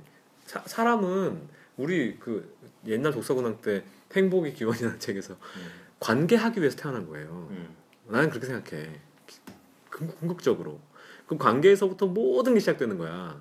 본인 성격, 사람 성격 얘기할 때도 내향적이다, 외향적이다 얘기하는 것도 결국에는 그 관계와 관련된 문제인 것이고 일 스트레스보다 관계, 사람 스트레스가 많다는 얘기 아주 그냥 어? 아, 뭐. 하기 시습지 불량 요로라 같은 느낌인 거잖아, 거의. 그 정답인 거죠. 그렇지. 굉장히 많은 것들이 태어나면서부터 부모와의 관계가 시작되고 조금 더 지나면 뭐 친구와의 관계가 시작되고 뭐, 뭐 이렇게 그 이후에 연인과의 관계가 시작되고 부부가 부부의 연을 맺고 애, 애가 생기고 뭐 직장에가 상사가 생기고 이런 이런 과정들이 계속 이제 살면서 이어지는 것인데 그 관점에서 봤을 때 이 사람은 너무 노력하지 않는 거예요. 제가 봤을 때는 음. 어려움이 다 있어. 응? 어려움이 다 있지. 근데 그 어려움을 돌파해낼 줄 알아야 되는데 그게 무슨 업적의 성취 이런 차원이 아니라 사람과 사람과의 관계도 그게 막 이 사람을 해치라는 게 아니라 관계에 문제가 생기면 그 문제를 해결하려고 최선을 다해보는 거죠. 이해가 안 돼. 음. 그럼 이해해 보려고 최선을 다하는 거예요. 굉장히 많은 위대한 문학가들이 음. 그 소통의 불가능성에 대해서 이야기하고 있다고 제가 들은 적이 있어. 음. 뭐 하다못해 김현수 맨날 그 책 뒷표지에 보면 막그 평론 평론가들이 알 수 없는 그 무슨 뭐말안 통하는데 뭐 통하는 척한다는 얘기 얘기야. 어? 아, 아, 소, 아. 소통의 불가능성에 대해서 이야기한다고. 어. 탕수육과 라조기가 서로를 음. 굉장히 자주 만나는 편임에도 불구하고 음. 100% 이해한다는 건 불가능하지. 음. 그러나 이해하려고 애를 쓰는 거하고 음. 자꾸 물어보고 어? 자꾸 궁금해하고 그게 그게 어떻게 보면 관계의 본질이라고 난 생각하거든요. 그럼 제 생각이죠. 내가 내가 생각하는 관계의 본질인 거지 그게. 끝까지 가가지고 내가 이 사람을 100%다 이해해. 나 다 알아. 그건 뭐 모르는 거야. 그거는 결과에 해당하는 영역이니까. 근데 과정 중에 탕수육이랑 내가 싸웠어. 음. 뭐 씹새끼야 뭐 하면서 이제 뭐 했어. 근데 그리고 그냥 거기 끝이면 안 되는 거라는 생각이 나는 들어요. 그 어느 정도 그, 그 신뢰가 있는 거라고 하면 음. 그리고 내가 내가 내 관계들을 소중하게 여기는 사람이라 그러면 라조기가. 근데 스토너 이 새끼는 뭐 그냥 그럼 끝이야 그냥 뭐 결혼을 했잖아. 근데 결혼한 여자가 미친년이잖아요. 아니 그 그것도 또 어. 그것도 소설에 갖고 있는 또 다른 단점인데 개빡하긴 하지 좀. 그 근거가 없는 거야. 어, 맞아요. 그러니까 이게 없어. 이 소설에 등장하는 주요 인물들이 음. 다 마음이 그냥 닫혀 있는 거야. 맞아요. 근데 닫은 게 아니야. 닫혀 있는 거야. 왜 왜 그렇게 닫혔는지는 몰라. 불구기 때문이라는 소명밖에 없어. 정신적으로 불구고 신체적으로 불구고 스토너에게 위해를 가, 가하는 주요 인물들이 이상한 사람들이야. 그 사람들은 소통에 실패할 뿐만 아니라 서로 영향을 주고받는데 실패할 뿐만 아니라 그렇게 하고 싶지조차 않아 하는 사람들처럼 묘사가 돼 있는 거예요. 음. 근데 스토너도 마찬가지야. 어? 마찬가지야. 그런 삶의 자세가 어떻게 본받을 만한 우리가 아, 정말 어떤 막 그 물질 응? 막 주의 막 성취가 중요한 세상 이런 것과 반대편에 있는 사람으로 그 사람을 축혀 세울 수 있냐는 거지 내 말은 음. 우리가 이렇게 보듬어 안아야 되는 사람 중에 한 명이라고 그 사람 얘기할 수 있냐는 거지 그 사람 그냥 너무너무나 무책임한 사람이거든요 자기 선택 때문에 자기 딸의 인생이 망가졌잖아요 음. 자기 선택 때문에 자기가 사랑하는 여인의 인생이 망가졌잖아요. 근데 그 과정에서 아무 일도 안 하는 거예요. 그냥 내리고 하는 거야. 그 내리고가 이 소설 이 사람이 직업이 교수로 설정되어 있고 굉장히 그냥 그 관계 맺는 사람들의 수가 제한적인 사람으로 설정되어 있기 망정이지 이 사람이 나같은 회사원이야. 그러면 막 주변에 막 회오리 바람이 일어나는 거예요. 망- 관계를 맺으면 다 망하는 거야. 그 이 사람을 미워하는 음. 몇몇 이유 없이 미워하는 몇몇 사람들에 의해서 그 주변 사람들의 삶이 다 파탄나는 거거든요. 근데 그거에서 아무것도 아무런 행동도 하려고 하지 않고 아무것도 안 하고 그냥 죽잖아. 음. 편안하게 살다 간단 말이에요. 편안하게. 아무런 스트레스가 없는 거야. 이 사람의 삶이 음. 음. 내가 봤을 때는 교수잖아. 그 굉장히 빨리 교수가 됐어요. 음. 책을 써가지고. 교수 되려고 아버지가 농대 가라고 농장 일 도우라고 보내놨더니 아버지한테 거짓말하고 아버지 돈 받아가지고 해- 하고 아버지는 막 그래서 아들이 안 도와줘가지고 일하다가 밭에 쓰러져 죽잖아. 열이 막 막 펄펄 나는데. 어? 미치, 미친놈이야. 페류나야 페류나. 그리고 연애 실연의 아픔도 없어 이 양반은 음. 그냥 맞아요. 첫눈에 보고 반해가지고 가가지고 결혼하자고 결혼하는 거예요 근데 그 여, 여자 보는 눈도 없는 거야 여자가 미친년이니까 왜 이렇게 미쳤다는 말만 있어. 장인한테 돈을 빌렸는데 장인이 막 죽어. 돈 안 갚아도 되잖아. 어? 막 인생이 막 대박이야. 그런 사람이야 죽, 죽을 때도 마찬가지고 막 그리고 응? 또 중간에 바람도 막 피고 응? 딸내미 막 좀 이렇게 친하게 지내보려고 그랬는데 와이프가 미쳐가지고 딸내미 응. 뺏어가는 냅둬. 어. 자기도. 자기도 다 알아. 어. 이 여자가 자기 아내가 정신적으로 문제가 있는 여자고 그렇기 때문에 딸한테 심대한 영향이 있을 거라는 걸 알고 실제로 심대한 영향이 있었고 음. 이 여자가 그것 때문에 불행하게 살아가는데 뭐 아이 돈 케어죠 완전히 이상입니다. 네. 뭐 워낙 폭풍같이 쏟아내져 가지고 제가 특별히 말을 더 덧붙일 필요가 있을까 싶기도 하긴 한데 글쎄요 저는 그거를 읽으면서 어떻게 생각을 했냐면 이건 제가 이제 블로그에 쓰면서 제가 실수한 부분인데 제가 이걸 1인칭 주인공 시점이라고 파악을 했었잖아요. 근데 실제로 그렇지 않죠 전혀. 3인칭 시점으로 쓰여졌는데 저는 사실상 이책 이걸 읽어서 어떤 느낌이 들었냐면 이것은 어, 스토너라는 주인공이 자기의 일생을 돌아보면서 쓴 변명에 가까운 회고일 수도 있겠다는 생각이 들었어요. 왜냐하면 그러니까 이 스토너가 자기의 삶을 바라보는 방식, 자기의 삶을 대처하는 방식이 뭐 다른 사람도 어떤지 모르겠지만 적어도 저에게 있어서는 제가 삶을 대하는 방식과 굉장히 유사하다는 생각이 들었어요. 예를 들어서 이 스토너라는 사람은 자기 인생을 대하는 방식이 자기는 가만히 있는데 바깥에서 자꾸 사람들이 뭐 어떤 변화들이 오고 뭐 그에 대해서 내가 대처하는 방식이 대처하는 방식에 대한 얘기일 텐데 실제로는 그럴 리가 없죠. 내가 선택하는 것들이 내 삶을 만드는 거고 내 주변 사람들의 인생을 바꿔가는 것들이잖아요. 근데 이 사람들은 이 스토너라는 소설을 읽으면 별로 안 그러는 것처럼 느껴져요. 스토너라는 주인공이 선택하는 것이 주변 사람들에게 주는 영향에 대해서 별로 설명하지 않거든요. 이 아내와의 관계를 이제 예로 들자면 아내와의 관계에서 아내와의 관계가 불화한 것이 마치 아내가 이상한 사람이기 때문에 전적으로 그런 것처럼 느껴진다고요. 근데 그럴 리가 없잖아요. 스토너가 했던 실천들 혹은 그가 관계 회복을 위해서 했던 노력들이 얼마나 컸는지 혹은 무엇을 선택했는지가 그 관계에서 중요한 걸 거라고. 그러니까 관계라는 게 무조건 쌍방과실이거든 무조건. 그러니까 한 사람만의 영향에 대해서 관계가 결정되어지지 않는다고요. 그래서 스토너가 주인공이 하는 것 되게 중요하다고. 근데 그거에 대한 얘기 하나도 안 나오잖아요. 마치 스토너는 가만히 있는데 그 아내가 이상한 사람이기 때문에 그 관계가 파탄난 것처럼 느껴진다고. 근데 그런 식으로 서술돼 있는 거는 내가 어떤 삶을 살아가면서 내 스스로를 합리화하는 방식이기도 하죠. 나는 가만히 있었는데 제가 이상한 놈이어서 이 삶의 관계가 파산난 거야. 라고 스스로 변명하는 것처럼 느껴진다고요. 그러니까 이 스토너라는 소설은 어떻게 보면 내가 내 삶을 대하는 방식을 제3자의 삶을 통해서 보여주는 것처럼 느껴지기도 했었어요. 그래서 굉장히 불편하죠, 읽고 나면. 그러니까 너무너무 짜증나기도 하고, 불편하기도 하고, 그러니까 이 양반의 삶이 성공인지 실패인지 잘 모르겠지만, 어떤 면에서 보면 내가 삶을 살아가는 방식 이겠다는 생각이 들게, 들더라고요. 그래서 이 책을 읽으면서 내가 다른 사람에게 추천하고 싶은 이유는 뭐냐면, 아, 그런 불편함이 이렇게 나로 하여금 뭔가 스스로에게 변화를 줄 수도 있겠다. 변화를 일으키게 하는 이렇게 살아가는. 사람들이 많아? 정 저기 정 모르지 그건. 탕수육이. 그렇게 살아가고 있어요? 스스로 그렇게 합리화하지 않나? 그런 바깥 사람들과의 관계에 대해서 아, 뭐 스스로한테 책임을 돌리기 시작하면 끝이 없으니까 그렇게 일정 정도 책임을 다른 사람에게 전가하면서 살지 않나요? 난안 그런 것 같은데. 아 그래요? 뭐 그러면 더 좋은 거긴 한데 뭐 일정 정도 나 내가 책임을 져야 되지만 어느 순간 되면 그 책임을 놔버릴 때가 있잖아요. 다른 사람에게 책임을 돌리고 그런 거에 대한 불편함이 느껴져서 그러니까 저는 어떤 책이나 소설이나 영화나 뭐 이거 볼 때 제일 인상에 남는 영화나 소설이 뭐냐면 영화가 되게 불편하게 끝나는 때 있잖아요. 그런 영화들 권선징악 기승전결 이렇게 딱 해서 끝나면 깔끔하죠. 그 뒷맛 깔끔하게 딱 끝나는 책의 소설이 있으면 좋죠. 근데 되게 불편하게 끝나는 게 있어요. 뭐 살인의 추억 같은 거. 범인 못 잡잖아요. 잡을 똥 하다가 그냥 끝나잖아. 얼마나 짜증나요. 이, 이 소설이. 근데 그런 거 보고 나면 기억이 오래 남아요. 저는. 다른 사람한테 보여주고 싶고. 나로 하여금 뭔가 더 뭔가를 하고 싶게 만드는 그런 거지. 근데 그 저기 자기 변명에 가까운 소설인 것 같고 음. 그래서 내 이야기 같았다. 음. 이거는 저는 생각해 본 적이 없는 어. 지점이라서 되게 흥미롭게 들리기는 하, 네요 근데 사실은 뭐 저 아니라고 얘기하긴 했지만은 음. 뭐 다들 어떤 형태로든 자기 합리화를 함- 하면서 살아가니까. 음.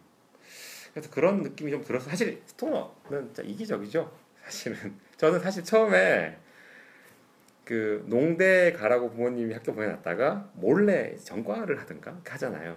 근데 그걸 거의 졸업 때 다 돼서 부모님께 고백을 하니까 부모님이 아주 체념하듯이 그럼 따지지도 않아.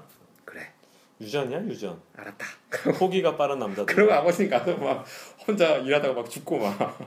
아니 근데 제가 이제 한 얘기를 오해하지 않았으면 좋겠는 게 음.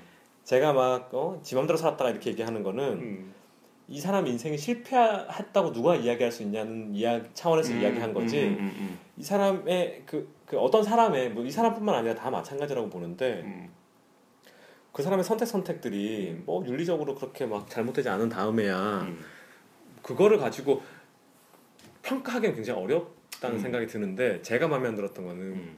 이 사람이 그 인간 관계에 있어서의 좀 무책임함 을 보였던 게 아니냐라는 차원에서 저는 이제 스토너가 저, 저 같은 사람이라는 생각은 별로 안 들었어요 나는 어. 뭐 조용하잖아 어? 나랑 완전 달라 나랑 막 시끌벅적한 게 좋고 어. 난 이런 사람이 싫었거든 난 이런 사람 무서워 맞아. 내, 내가 이 사람 이런 사람이랑 관계를 맺어 스토너 같은 사람이랑 어. 좋다는 거야 이제 왜냐면 이 새끼 뭐 찔러도 피 한 방울 안 나오니까 절대로 손해 보는 선택을 하지 않아요. 그리고 막 얘기하면 이런 사람들 막 듣는 사람들이야 그냥 어. 가만히 듣고 뭐, 뭐 그렇다고 뭐 되게 뭐 반응해 주지도 않고 그냥 뭐 씨발 알았다 그러고 어. 그냥 가는 의문스럽다 그러죠. 이런 어, 막. 술막 그러니까 사람들이 한 번씩 꼭지가 도는 때가 있잖아요. 그러니까 뭐 어. 화난다는 차원이 아니고 막 이렇게 어. 막 이상한 재, 재밌는 날. 어. 근데 이런 사람은 술도 안 먹어. 그런 날 그냥 집에 일찍 8시 반에 집에 가서 어. 9시 반에 미지근한 물로 씻고 자는 사람들. 네. 어쩌다 보니 오늘은 스토너 얘기를 굉장히 길게 하게 됐네요. 뭐 오늘 아주 특이하게 독서 근황을 했던 것 같고요. 뭐 이 정도로 그러면 또 저기 역사책 있는 집 안에 빨간 책방. 네. 이 정도로 어, 오늘 방송 마무리하고요. 저희 다음 책은 저 결정을 했습니다. 어, 6월달에 큰 이벤트가 하나 있죠.